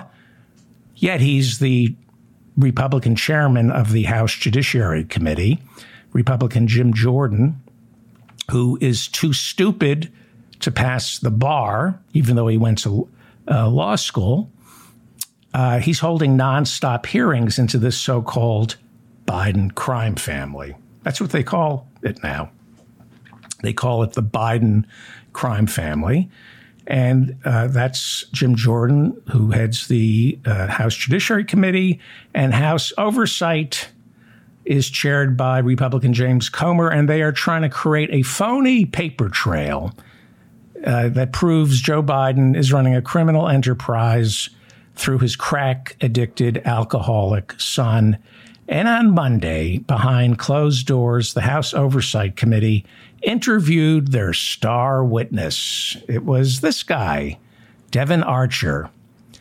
And it blew up completely in the Republican Party's face, as it often does. So they have to lie and spin it, but it was a disaster. Once again, they failed to prove they couldn't prove anything with Benghazi, and they can't prove anything with Burisma. So they spin and they lie, banking on stupid Americans to figure something must be there with Burisma. There's nothing. They have nothing. Devon Archer, to refresh your memory, was Hunter Biden's business partner. He too served on the board of Burisma alongside Hunter Biden. Now, these are not noble guys. Uh, Devon Archer was a classmate of John Kerry's stepson. I believe it's Christopher Heinz.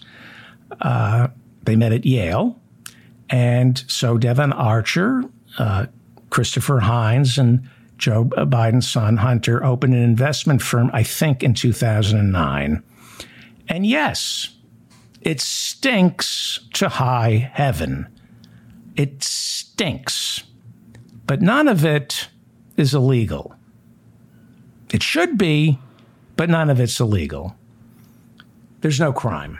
Although Devon Archer did end up going to prison for defrauding a Native American tribe in 2014 by tricking them into issuing development bonds and then keeping roughly $43 million of the proceeds for himself. Bad guy. Bad guy uh, ripping somebody off for $43 million makes you a bad guy. Ripping off uh, Native American tribes makes you even worse of a person, bad guy. And uh, so is Hunter Biden. I wouldn't vote for Hunter Biden if they had elections for presidential sons. Wouldn't vote for Hunter. Bad guy, damaged, guns, crack cocaine, he, I think he owed a million dollars in taxes. He doesn't pay child support. He is a deeply troubled, deeply, deeply troubled and flawed individual who operates on the margins, right? But he's not a criminal, not the kind of criminal the Republicans wish he were. He's not that kind of criminal. There's nothing to see here when it comes to the Joe Biden Hunter Biden connection. No crime, it's just smoke. A father is not responsible for his adult son's criminal behavior. And as we're saying, yeah, Hunter uh, violated the law with uh, his taxes and uh, the crack and uh, the guns that he he lied when he filled out a permit to uh, buy a gun. Uh, the only crime that Joe Biden committed is the crime that every loving father commits, and that's you love your troubled son no matter what. And you love him so much, you make mistakes trying to help him.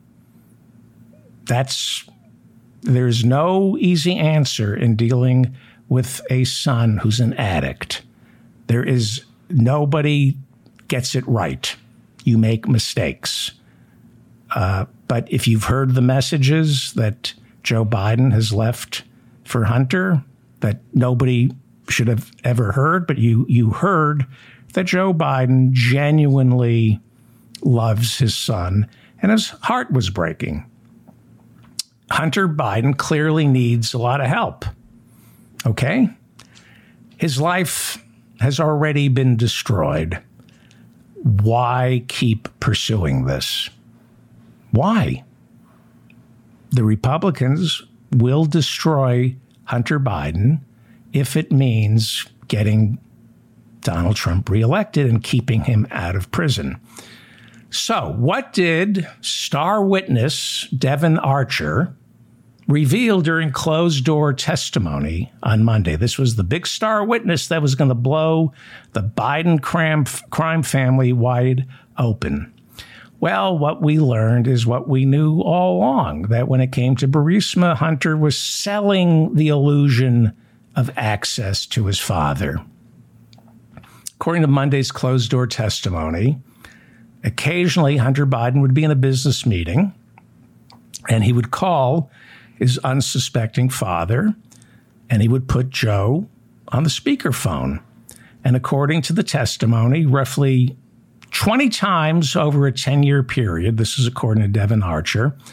Twice a year, Hunter Biden would be in a meeting and he'd call his dad, put him on the speakerphone, and they'd discuss the weather, the kids. But that created the illusion of access to Joe Biden, right? And that's what Devon Archer te- testified under uh, oath Monday behind closed doors. According to Devon, Archer, uh, Hunter was trying to create the illusion of ac- access to the vice president of the United States. But Devon Archer said Joe Biden never once conducted business on those phone calls, or for that matter, really knew who he was talking with other than his son, Hunter. The Republicans will spin this because they must. The truth is, there's no crime.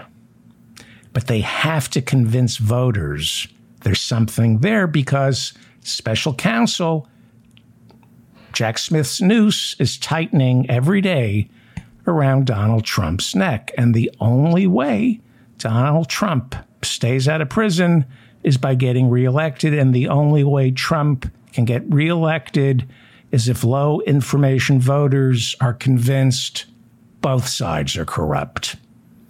That is the job right now of Jim Jordan and James Comer to convince voters that Biden is just as corrupt as Donald Trump. And that's not true. That is just not true. What is true, however, is that Joe Biden has a deeply troubled son who has broken the law. When you owe the IRS $1 million, which Hunter did, when you lie on filling out an application for a gun permit and say you're not doing crack, not good. Not good. There's also something unseemly about John Kerry's stepson from Yale hooking up with Devon Archer from Yale and Hunter Biden from Yale Law, creating uh, an investment firm. It's unseemly. Like I said, it stinks to high heaven. It's everything that's wrong with the Democratic Party leadership, but it's not a crime. Here's the thing about Devon Archer John Kerry's stepson, and Hunter Biden. The the the Yale tri- triad, I would call them triad, triad, triangle. Let's call them the Yale triangle. Their success, the success of their firm, was predicated on the very same thing the Giuliani, Jim Jordan, James Comer investigation of Hunter Biden is predicated upon smoke and mirrors. This is all about smoke and mirrors.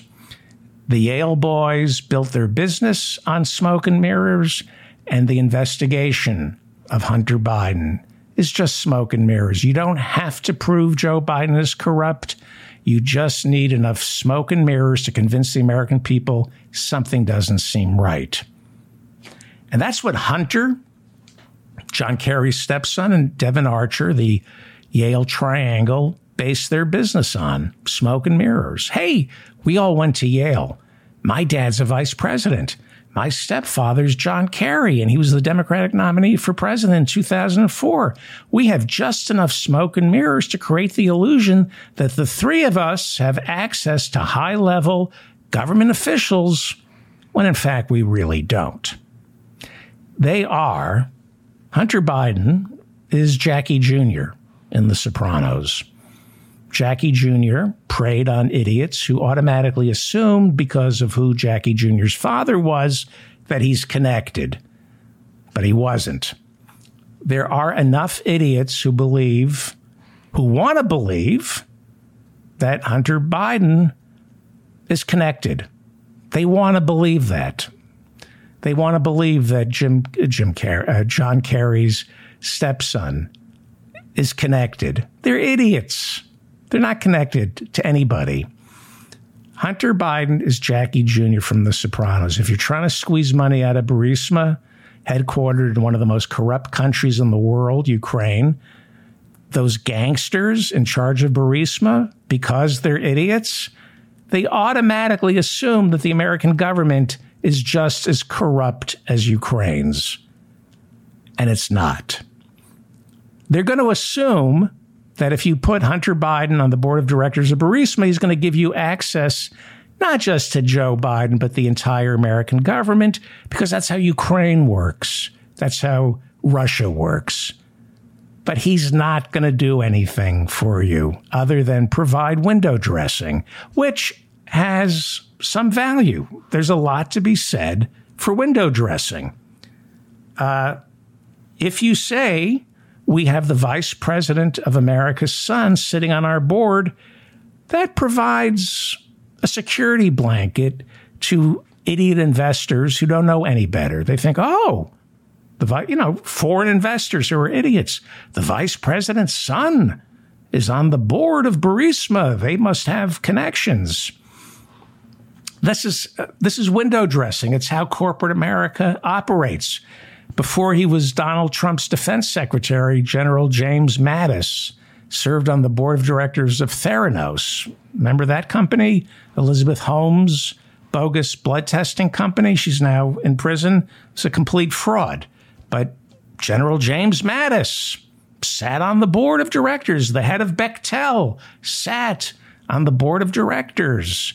Uh, you know, uh, they don't know anything. What does James Mattis know about blood testing? He's a former general. He, he knows how to spill blood, but he doesn't know what to do with it, can't test it.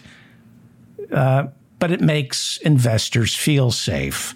Henry Kissinger sits on the boards of these big companies. Uh, it's just window dressing. Hunter Biden can't do anything for Burisma.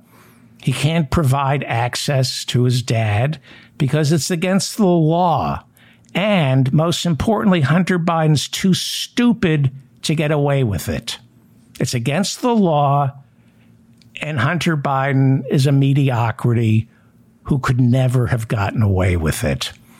All he could do with Burisma was convince corrupt gangsters from Ukraine that eh, he's as corrupt as they are you know, like Jackie Jr. from The Sopranos. So they pay him a lot of money. He takes the money and does nothing for Burisma, the same way General James Mattis did nothing for Theranos. You know, the real crime in all this is that Hunter Biden and Devon Archer ripped off those Burisma gangsters.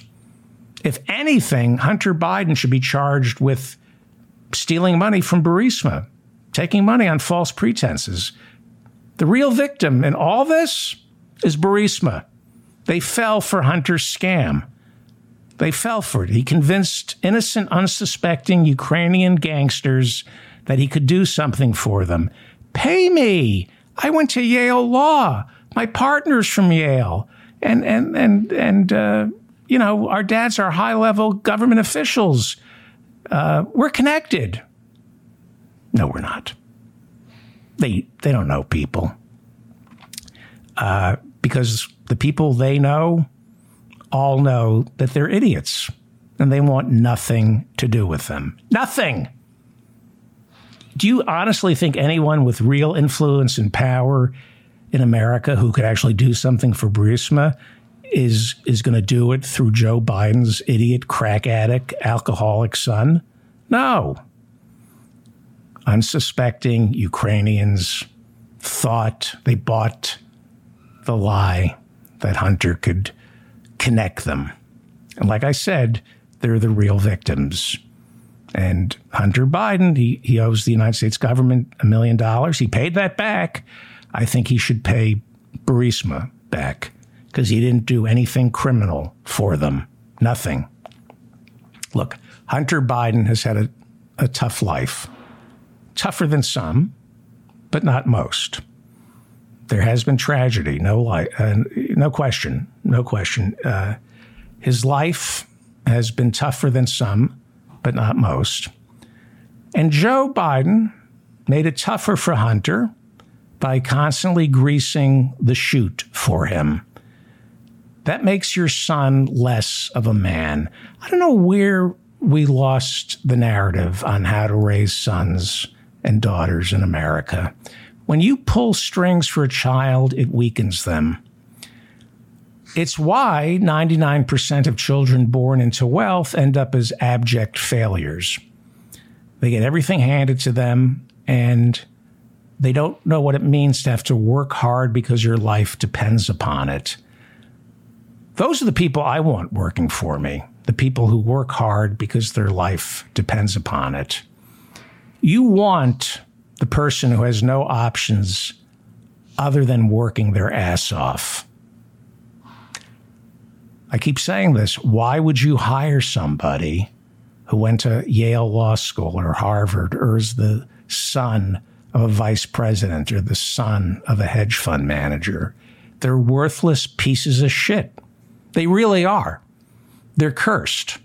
They're cursed. They, they have a safety net they don't know what it means to be terrified.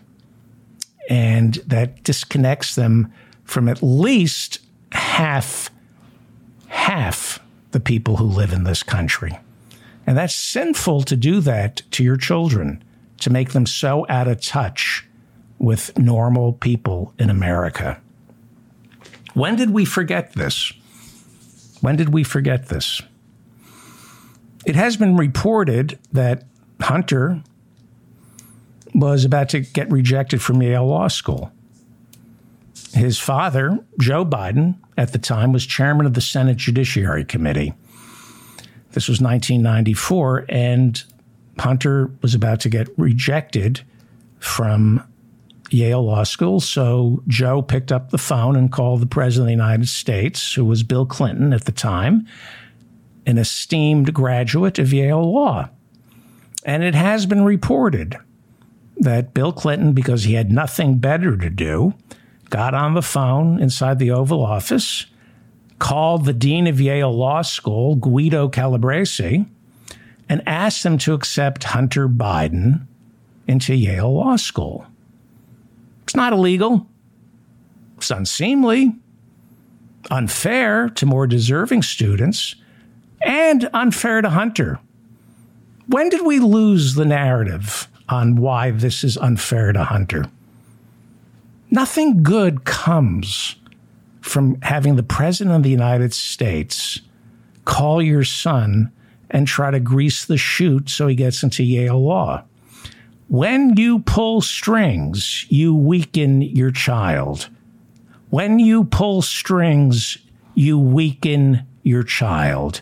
Forget that it's undemocratic. It's it's unfair to your child. It weakens your child. When did Americans forget that?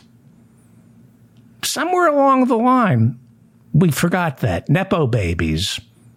You have all these defensive Nepo babies now in Hollywood who get very defensive. You don't know how rough I had it. Yeah. Change your last name. Change your last name, Nepo baby.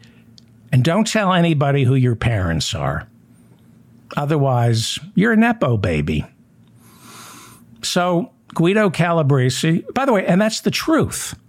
It's the uncomfortable truth that because the narrative is controlled by Nepo babies or their parents in the media, it's unfair. It's unfair to call out Nepo babies. If you're a Nepo baby and you have the same last name as your successful parents, you're a piece of shit. You're a piece of shit. You didn't make it on your own. That goes against the entire American dream of hard work, self sufficiency, pulling yourself up by the bootstraps.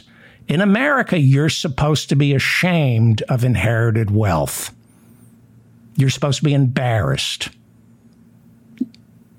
You didn't make it on your own. You're a piece of shit unless you unless you're Teddy Kennedy who acknowledges that he didn't make it on his own and dedicates the rest of his life to giving everyone else the same leg up that he was born with.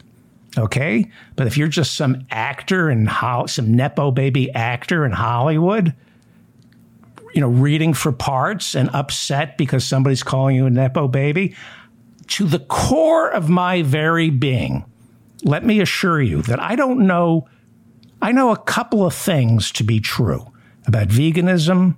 I know that. I know that if you're a Nepo baby and you haven't changed your last name and you're not trying to level the playing field for everybody else, you're an un American piece of shit. Okay? And you should have low self esteem and you should feel bad about yourself. Nepo baby. Okay? You're a piece of shit. And nobody should hire Nepo babies. Nobody. Nobody should hire the children of the wealthy. Nobody. They don't deserve a job. They have inheritances. They've had legs up. Their parents have made the playing field unlevel. Why would you hire a Nepo baby? The only thing you should do with a Nepo baby is say you should have been aborted. You're a piece of shit. You come from shit. Your parents are shit. You're shit and you're un American. And if you think I'm, I mean that to the core of my very being. If you want to know who I am, that's what I believe. And I'm right. I'm right about veganism and I'm right about Nepo babies. Anyway, Guido Calabresi, Dean of Yale Law School, gets a call from Bill Clinton in 1994 because the president of the United States, the most powerful man in the world, has nothing better to do than pick up a phone and try to get Hunter Biden into Yale Law School. And Guido Calabresi, dean of Yale Law School, reportedly told Bill Clinton, you know, I love hearing from you, but uh, it would be immoral to intervene. But he was talking to Bill Clinton, who doesn't understand the term immoral. So he kept pushing. Bill kept pushing harder. And so Guido Calabresi, Dean of Yale Law, said, okay, I'll tell you what. I'll, you say Hunter Biden's such a great kid.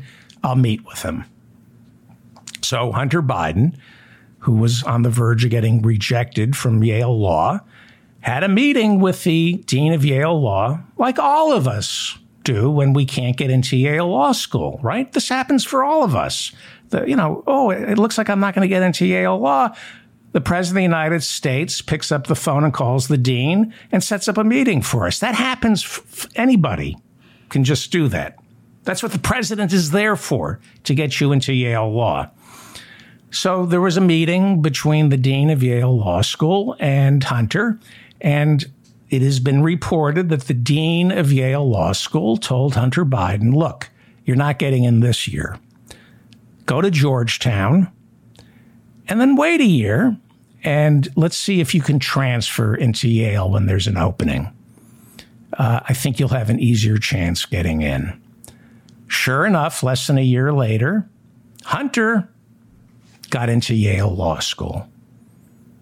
And somehow, miraculously, Guido Calabresi, the dean of Yale Law, at the same exact time, he got to fulfill his lifetime dream of serving on the Second District Court after Bill Clinton nominated him and the chairman of the Senate Judiciary Committee at the time, Joe Biden, got him right through right? You got to get confirmed first by the Senate Judiciary Committee and then the entire Senate.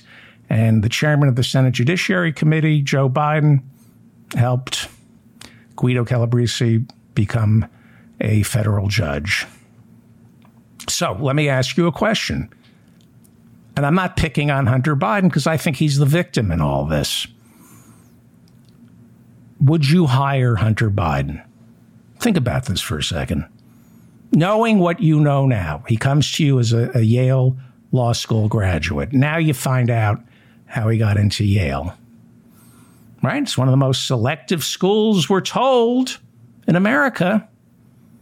But now we're finding out it's not just Hunter Biden. There's been all this reporting in the past week. We're finding out about these elite private colleges, aren't we? Right? We're finding out that these elite private colleges aren't, uh, it's not a meritocracy. They're called elite private colleges because they help the elite. We're discovering that it's all about legacy admissions and how wealthy your parents are. It's the illusion of a meritocracy, the smoke and mirrors of a meritocracy but it's really for rich kids. It really is. And the occasional minority, the occasional poor kid who they let in, right, to make it look like a meritocracy. Ask Clarence Thomas about his experience at Yale Law School and how that turned him off affirmative action and made him so angry even to this day. So I'm going to ask you again. I would hire Clarence Thomas, but would you hire Hunter Biden? Would you hire John Kerry's stepson? He went to Yale. How'd he get in? right? They kept asking Clarence Thomas how he got into Yale. Nobody asked nobody asked Hunter Biden how he got into Yale. That's the racism that Clarence Thomas confronted. Nobody thought Hunter Biden was unqualified for Yale or Brett Kavanaugh. Nobody said Brett Kavanaugh was ill equipped for Yale, even though everything was handed to him. Went to a $60,000 a year private school, never had to work a day in his life. All he had to do was read. Nobody ever questioned his qualifications, right? Uh, these are mediocrities. I wouldn't hire them. And that they would allow their parents to do that for them speaks volumes to their lack of character. And we see this with Devon Archer, right? Who testified before uh, the Republican House Oversight Committee today. Uh, they lack character. Devon Archer, Hunter's bot, Hunter's partner, his business partner, ended up going to prison f- for ripping off a Native American tribe. Why do you rip off an American, Native American tribe? Because you were raised to take shortcuts to make millions of dollars. We'll take some shortcuts to get you into Yale because that's what these people do. They're, they're, they're entitled. They take shortcuts. Can't get into Yale Law School? Call the President of the United States. He'll make a call. They don't work hard. They don't study. They trade on their family connections, their connections they make at elite private schools. All of them, all, of these connections make them dumber and more dishonest and less likely to perform the job you pay them to do. Hunter and Devon Archer picked up work with Burisma because American businesses, well, they were on to them. They knew that they were mediocrities. So they got to sit on the board of a Ukrainian gas company because those Ukrainian gangsters were too naive to realize the son of a vice president cannot pull strings for you. So, it's a hoax. Burisma is a hoax. Hunter didn't break the law. He did not break the law. Joe Biden isn't running a crime family because he and his family are too stupid and lazy to pull something like that off. But it is in the best interests of the Republicans to make the Bidens look just as corrupt as Trump. Like I said, this is all political. Burisma is political, nothing criminal.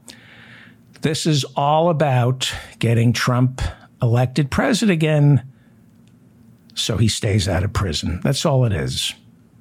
But like I said, like I said, it speaks volumes to how immoral, not illegal, how immoral our system is.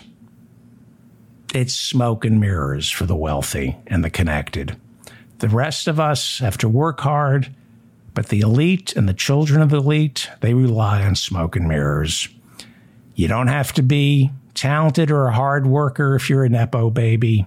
You just have your parents pull some strings, and those strings will provide just enough smoke and mirrors to create the illusion that you're a person of substance. And after a while, you begin to believe you're a person of substance. Again, my heart goes out to Hunter Biden. He's had a tragic life, but his father, his father, did him no favors by doing all those favors for him. There are many reasons people become addicts. I wouldn't dare try to figure out why Hunter has the problems he does. There are many reasons people have low self esteem. I do know when you're dealing with a drug addict, there's only one answer, and that is cut them off. No money, no favors, no strings getting pulled, unconditional love that brings them to rehab. I wouldn't presume to know what's going on with Hunter or Joe. But I do know this success for your children isn't who they know. Success for your children isn't who they meet in elite schools. Success for your children isn't the connections they make for life. Success for your children is providing them substance, a core sense of who they are, and most importantly, what is right and what is wrong. And none of this, none of our time is worth anything unless it's spent helping others, especially the least among us. Sadly, because I am going to vote for Joe Biden, I have no choice. I don't get that those values off the Biden family, other than the occasional trip to the soup kitchen on Thanksgiving. Sadly, I don't get it from a lot of high profile Democrats who control the party. The Democratic Party, uh, I have no choice. I'm going to vote for the Democrats. Uh, Biden is better than Trump because the Republican Party are criminal and they're fascists. But the Democratic Party, at the tippy tippy top, is run by immoral posers. The Pelosi's, used to be the Pelosi's, the Schumers, who make their idiot kids, they make sure that their idiot kids all benefit from their connections. Check out Chuck Schumer's kids working for Amazon and Facebook, and the son in law working for uh, one of the big equity. I think it's Blackstone. I think it's Blackstone. Uh, and because it's legal, you see, the Republicans are fascists and criminals. The Democrats are just hypocrites uh, who aren't really breaking the law. But what they do do is they give permission to charlatans like Jimmy Dore and Joe Rogan to get away with saying both parties are corrupt. No, they're not both corrupt. Democrats are just hypocrites. They're not criminals, they're hypocrites. Republicans are criminals, Democrats are hypocrites. Trump, he is a criminal. Joe Biden is a hypocrite. Being a criminal is worse than being a hypocrite. But a party of hypocrites makes it easy to equate them with a party of criminals. Okay? So, let's talk about the Democratic Party before I wrap it up. I'm a Democrat. I would never vote for anybody in the Republican Party. But let me ask you as we're moving forward why would you vote for any politician, any Democrat, who sends their child to private school? Why would you vote for any Democratic politician who graduated from an elite private school? And I'm not just talking about colleges, okay? I'm talking about middle schools and high schools where the price tag for these sloth farms is anywhere between $25,000 and $60,000 a year plus a donation. Then they hit you up for a donation. Why would you vote for a Democrat who spends 50,000 a year to send their idiot kid to a private school, fully aware of what $50,000 would mean for an entire public school, especially one in the inner city? when you spend 50 grand, 50 grand on your own child's education, you're saying, especially to your own kid, that my child's education is worth more than everybody else's.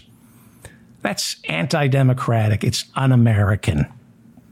When you spend 50 grand on your own child's education, you're saying, I care more about my child than everybody else's. You're saying, I don't have faith in my kid. I need to give my kid an advantage, a leg up. You're saying, I don't believe in a level playing field.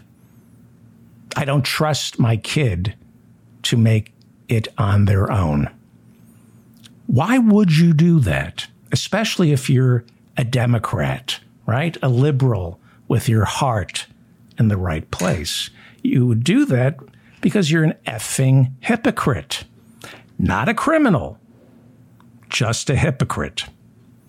Why would you spend 50 grand a year to send your kid to a private school knowing what 50 grand could do for an entire school, an entire public school in Compton. Why would you do that? Why would you do that to our country and to your child? Why would you turn your child into a hothouse flower who has no idea what the world is really like?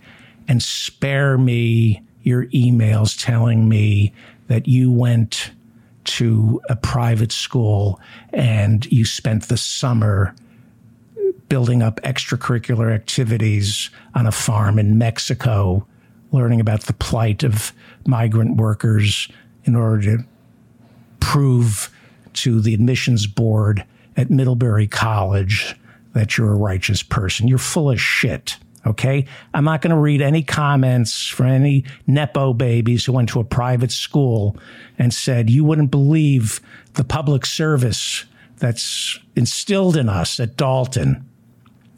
Uh, go F yourself.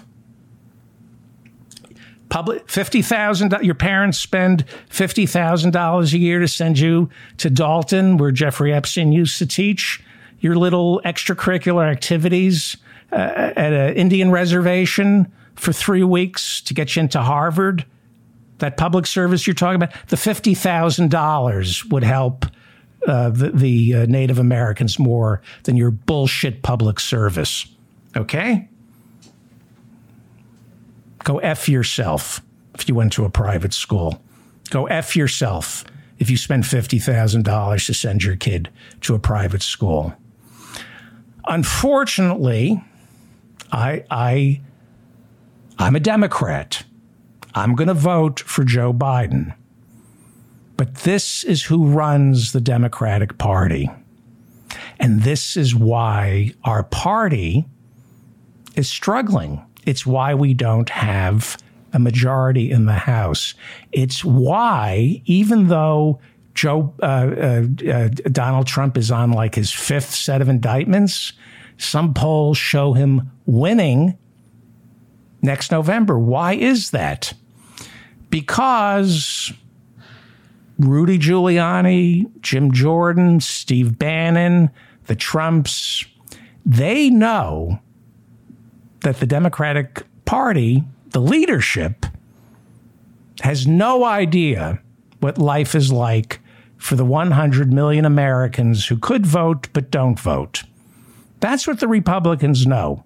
They know that the leadership of the Democratic Party has no idea what it's like to be the people the Democratic Party is supposed to represent. The Democratic Party the leadership. Uh, they'll read books about poverty, but they've never smelled it. And if they did smell it, they never want to smell it again. Again, I'm talking about the leadership of the Democratic Party, not Democratic Congresswoman Cori Bush, who Howie Klein had to do a fundraiser for because she needs extra security. I'm not talking about Cori Bush, who represents the people of St. Louis. Cori Bush, Democrat, knows what it's like to be alone and scared, homeless, sleeping in her car with her small children. Her voice is the voice of my Democratic Party. Okay? Cori Bush, Congresswoman Cori Bush, she's going to save us. Not Hakeem Jeffries, not Ro Khanna, what is he worth? Ro Khanna, $100 million? Uh, not any of these millionaire corporate Democrats who think there are two types of people. I always bring this up. They think there are two types of people those who wait and those who are waited upon. Ask yourself do you think there are two types of people? Do you think there are those who wait and those who are waited upon? If you do, get out of the Democratic Party. What do you believe? Do you believe there are two types of people? It sure feels like the Democratic leadership thinks there are two types of people. When you send your kids to elite private schools while quietly amassing millions and millions of dollars, are you serving or are you being served? I don't want my Democratic Party run by people who have servants. Our climate czar, John Kerry, can't keep his story straight when it comes to all his private jets. Can't remember. He he flies commercial, but he doesn't know if the private jet's owned by his wife Teresa, whether or not they lease them, and uh, he has no idea how many private jets his family owns. And he's our climate czar. Okay? Al Gore, Harvard, uh, he was right about climate change. Give him credit. But 10 years ago, Al Gore sold Current TV, a liberal news network that he founded. He sold it to Qatar. He took half a billion dollars in petrodollars. Took the money from Qatar. Those are petrodollars, petro oil money. And uh, he took about $400 million uh, to destroy one of the last remaining left of center political news networks on TV, current TV. He's been sitting on the board of Apple forever. Apple uh, continues to rely on slave labor, or, well, you know, they have to put nets around the Foxconn factories to catch the women who jump. Uh, and more importantly, Apple, for decades, I mean, they're getting better, but they've been one of the world's leading producers of greenhouse gases. And if Al Gore isn't on the board of directors of Apple anymore, he certainly owns a lot of stock in that company. And uh, not one of our greenest. It's getting there, but not one of our greenest. Again, nothing criminal. Nothing cri- not like the Trumps. Okay? Nothing criminal here. Just hypocrisy. It would have been better if Al Gore were president than George W. Bush because George W. Bush is a war criminal who should be frog marched before The Hague. Okay? Al Gore is not a criminal. He's just a hypocrite and I'll vote for the hypocrite over the criminal. That's why I'm a Democrat. It's run by hypocrites, not criminals, okay? But this is my Democrat, Cori Bush. Very few, very few people come close to Cori Bush. If you're donating money to the Democrats, why would you give it to anyone other than Cori Bush, who, who needs extra money for security? Now, this entire Burisma hoax is politics. There's nothing criminal. The Republicans will never expose the Biden crime family because there is no Biden crime family. There's a Trump crime family. The Republicans with Burisma, they're just throwing all this dirt into the eyes of the voters to convince them, to make them wonder, to make them think there's possibly some corruption there with Joe Biden and Hunter. Uh, they won't succeed in getting a criminal conviction, but they will expose the hypocrisy in the Democratic Party. And that's why Republicans, despite being so unlikable, that's why they are able to have so much power. Because Democrats are hypocrites, not criminals, hypocrites. And in politics, being a hypocrite is almost as criminal as being a criminal. The people in charge of the Democratic Party, the people in charge, not Cori Bush, not Ted Lieu, right? There are good people in the Democratic Party.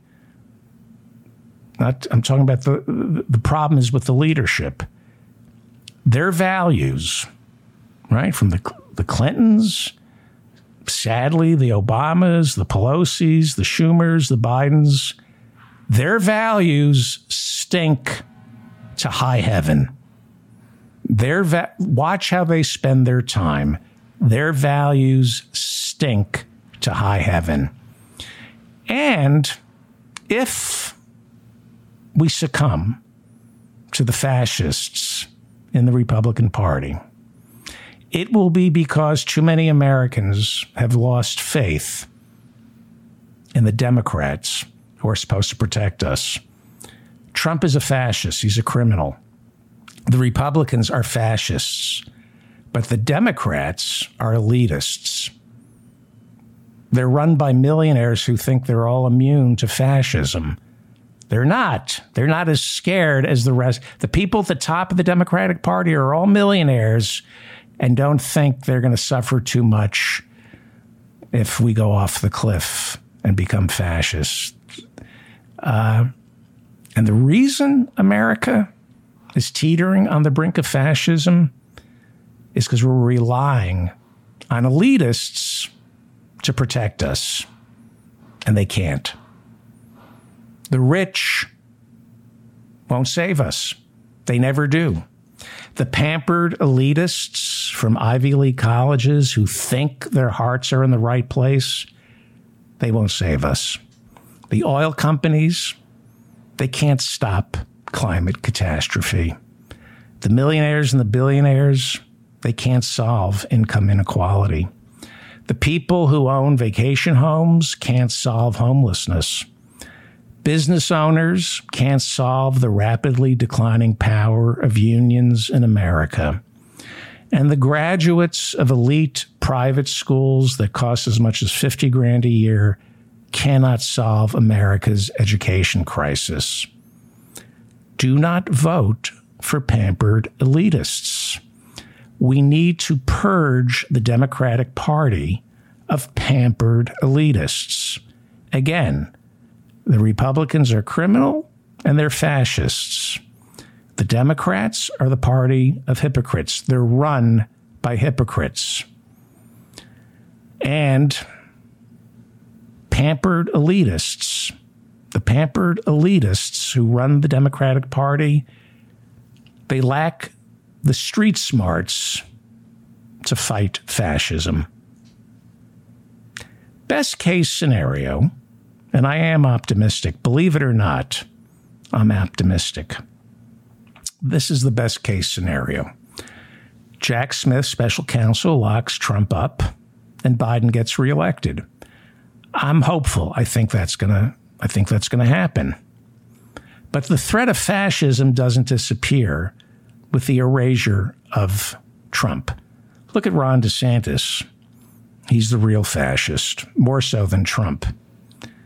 The only way to rid this nation of the threat from fascists is to rid the Democratic Party of elitists. Cori Bush and the Democrats like Cori Bush, that's how you defeat fascism. This is the story we should be talking about. Nearly 4 million people in America have been cut from Medicaid in the past month. I don't see anybody talking about that. Nobody's talking about Medicare for all. And nobody's talking about climate change, the real solution to climate change. Very few people are talking about the real solution to climate change. Bernie is today.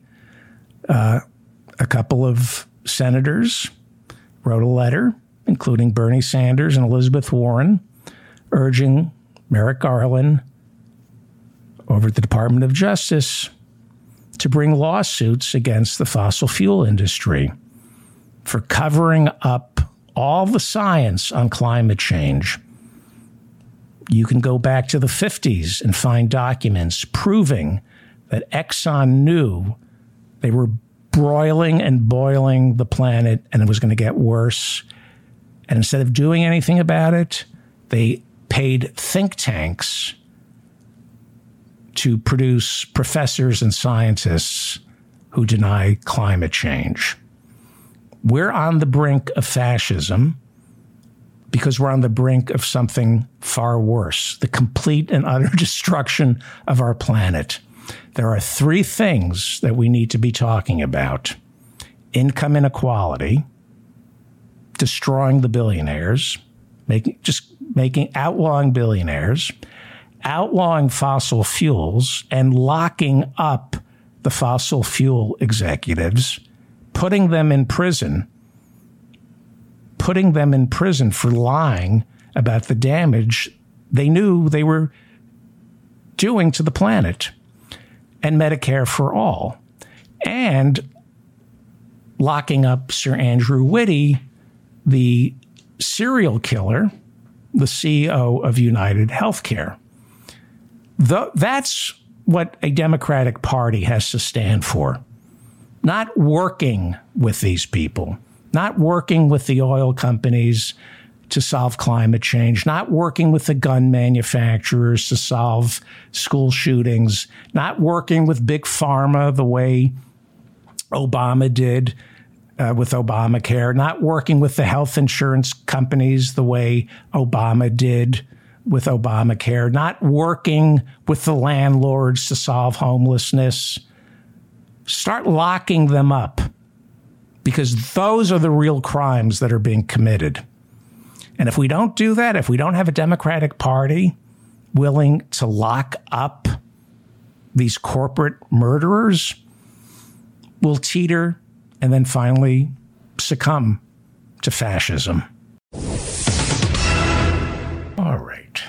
Let's try, let's see. Let's see if we can do it. I'm David Feldman, I think, and I have a correction. On yesterday's show, I said that the low level Justice Department official who Donald Trump wanted to name as acting attorney general in the waning days of his administration, Jeffrey Clark, was a graduate of Harvard Law. I was incorrect. Jeffrey Clark is a graduate of Harvard College. He earned his law degree, however, from Georgetown, not Harvard Law. I was wrong. And I apologize to all you spastic colons and $5,000 suits wearing Harvard law degrees on your sleeves. I apologize if I offended you in any way. That was not my intention. My intention was not to offend you. My intention was for you to look in the mirror and realize you're an anti democratic, sociopathic, intellectual bully who thinks there are two types of people in this world those who wait and those who are waited upon. My intention was not to offend graduates of Harvard Law School. It was to curse their values, the way they are raised, and the way they are raising their idiot children. So please accept my apology, Harvard Law School graduates. I was merely trying to point out that you are the cancerous rot in our system. Your self righteous arrogance provides the intellectual undergirding to murderous elitists who think they deserve to be treated better than the rest of us. I did not in any way mean to offend graduates of Harvard Law. I merely want to curse your very existence as well as your hideous children. I just want to gently help you realize that you should have never been born. That's all. I merely wanted to point out that you and your wives, husbands, and wretched, wretched children in their private schools, all of you chase the wrong things and you are incapable of understanding that the cause of your misery, the cause of all your deep rooted unhappiness, is the subconscious realization that you are the cause of everyone else's misery and unhappiness. That's all I was trying to say. I did not want to offend any graduates of Harvard Law. I just wanted to gently suggest that nothing good ever comes out of Harvard Law. Just arrogant douchebags who dedicate their lives to charging a lot of money to assist oil companies, health insurance companies, and gun manufacturers to get away with murder. I'm just saying Harvard Law graduates are serial killers with manicures. That's all. I don't want to offend anybody who graduated from Harvard Law, which is the lupus permeating the Democratic Party, propping up self deceiving neoliberals, allowing them to think their hearts are in the right place, all the while catering to private equity managers and institutional investors who pretend pretend to care about unions and the environment, but work behind the scenes, decimating the social safety net, good paying jobs with health benefits, as well as the air we breathe and the water we drink. I'm talking about you, Larry Summers. I didn't mean to offend anyone from Harvard Law.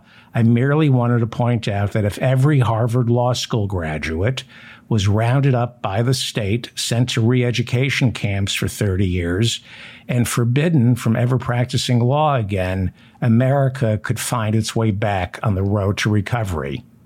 Again, I didn't mean to offend any graduates of Harvard Law. Please accept my deepest apologies.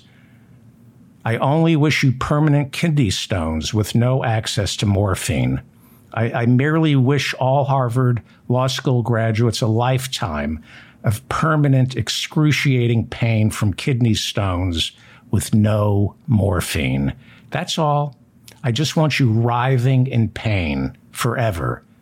Nothing fatal. In fact, I wish you a very, very long life. I wish all Harvard law school graduates a long, I wish you 120 years of no health issues other than the nonstop, incessant, piercing agony of kidney stones with absolutely no morphine to relieve your misery. Once again, my apologies. Some sad news today. African American Republicans woke up this morning to discover they are, in fact, African Americans. So sad. It was going so well for some of the leading African American Republicans in the Senate, all one of them. This morning, the African American Republican Senate caucus convened a meeting to address their concern over Florida's Republican controlled Department of Education mandating that children be taught slavery had its benefits for black people. The entire Republican African American Senate caucus, that would be Senator Tim Scott, Senator Tim Scott from South Carolina, who is currently running for president, the entire Republican African American Republican African American Senate caucus, that would be uh, Senator Tim Scott, uh, he told reporters in Iowa on Friday that he wholeheartedly objected to Florida middle school students now being taught that slaves develop skills which could be applied for their personal benefit. That standard, that teaching standard, has been implemented by his rival for the Republican presidential nomination, Florida Governor Ron DeSantis. Senator Tim Scott, the only African American Republican in the Senate, told an audience of white Republicans in Iowa on Friday that, quote, what slavery was really about was separating families, it was about mutilating humans and even raping their wives. It was just devastating, unquote. That's a quote from Republican Senator and African American Tim Scott. Wow. Wow. Are you even allowed to say that to a group of white Republicans in Iowa, especially if you're black? I don't think you're allowed to be a black Republican and make white Republicans feel uncomfortable about American history. I got to say, you got to do your job, Senator Tim Scott as a black Republican, as the only black Republican in the Senate, it is your job to get up in front of white Republicans and lecture all those black people who aren't in the room about personal responsibility. It is your job, Senator Tim Scott, to lecture black people in a room filled with nothing but white Republicans. It is your job to lecture invisible black people you got to lecture them and tell them to stop blaming racism for their station in life. Do your job, Tim Scott. That is the job of a black Republican. You need to get up in front of white Republicans and tell invisible black men who aren't in the room, you got to tell them to pull their pants up, don't steal the pound cake. You need to blame black people for thinking they're being held back because of racism. That's what you're supposed to do, Tim Scott, as the only black Republican in the Senate. You are supposed to make white Republicans feel good by insisting America was never a racist country. That is the job of a black Republican. Your job, Tim Scott, is to convince racists that they're not racists.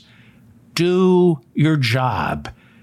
Do you remember your job, Tim Scott? You used to be good at it. And then you started running for president and something happened. Remember last year? Remember the white nationalist, Senator Tim Scott, who shot up a black supermarket in Buffalo last year? Remember that white nationalist who killed all those African Americans in Buffalo? Remember when you did your job, you said after the shooting, don't point fingers? Guns, go ahead and point those, but don't point fingers at white people. That's what you said. Remember, after all those black people were mowed down by a white nationalist in Buffalo, Senator Tim Scott? It was last year when you knew how to do your job as the only black Republican in the Senate. Remember, you said America is not a racist country? That's what Republicans are paying you to say, Senator Tim Scott. Your job is to make white racists in the Republican Party feel good. And that was the job description when you signed up for it. Nobody told you it was okay to go off script. Your job as the sole black Republican in the Senate, your job is to soothe the delicate emotional state of fragile white racists. You must bear witness to their emergent inventory of imagined grievances. Now, you expect to get elected president, Tim Scott, telling white Republicans in Iowa that slavery involved the raping of black women and mutilating bodies? Excuse me? You need to talk to Larry Elder. You need to get with the Republican program. You need to start saying America isn't racist you need to go back to the talking points. You need to say slavery saved the black man. Maybe you need to enroll in a Florida public school and have Ron DeSantis' Board of Education tell you what slavery did for the black man. All of a sudden, Tim Scott is realizing that those white Republicans who laugh nervously at his jokes, even though he's not telling any. All of a sudden, Tim Scott's discovering that all those white Republicans who can't wait to tell him how much they admire him, so long as he doesn't ask to use the bathroom in their home or date their daughters, all of a sudden, Tim Scott's beginning to suspect that deep down, inside, deep down, inside the entire Republican Party is racist all of a sudden he's discovering that? Now Tim Scott is waking up, dare I say, woke? That's not how it works, Senator Tim Scott, the only black Republican in the Senate. That's not how it works. You know, you don't get to take a job, a six figure job with Exxon, and then suddenly say, hey, you know, we should do something about the, the oceans boiling. Has anybody noticed that the oceans are boiling? No, you're working for ExxonMobil. Make the oceans boil and shut up. That's what you signed up for, Tim Scott. Suddenly, Tim Scott discovered Nixon's Southern strategy to court the white vote by demonizing black people. All of a sudden, Tim Scott's discovered that Ronald Reagan kicked off his presidential campaign in Philadelphia, Mississippi, the site of one of the civil rights movement's most tragic murders at the hands of the KKK. All of a sudden, Tim Scott's discovering that the Republican Party slashes the social safety net by lying, by convincing low information white Republican racists that blacks and only blacks benefit from welfare, when in fact, more white people per capita are on welfare than black people are. But suddenly, Tim Scott, the only black Republican in the Senate, suddenly he's discovering that Republicans figured out a way to lock up more black people by having stiffer sentencing guidelines for crack cocaine than for the regular white cocaine their children snort. Suddenly, Tim Scott's discovering that when Republicans talk law and order, they're not talking about corporate crime, they're talking about black people.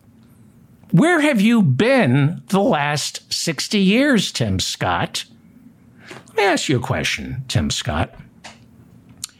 Did you ever look around the Senate? Have you noticed, Senator Tim Scott, that of all the Republican senators, you're the only one with pigment? You think there might be a reason for that? Have you noticed, Senator Tim Scott, that 90% of black people would never vote for a Republican? I don't know. You think there might be a reason for that? You think all those black people who wouldn't step anywhere near a Republican politician, you think they might know something you don't? Have you seen all those cops, white cops, shooting unarmed black men in the back? And all your Republican colleagues who call the cops heroes. Did you notice all the Confederate flags on January 6, Tim Scott?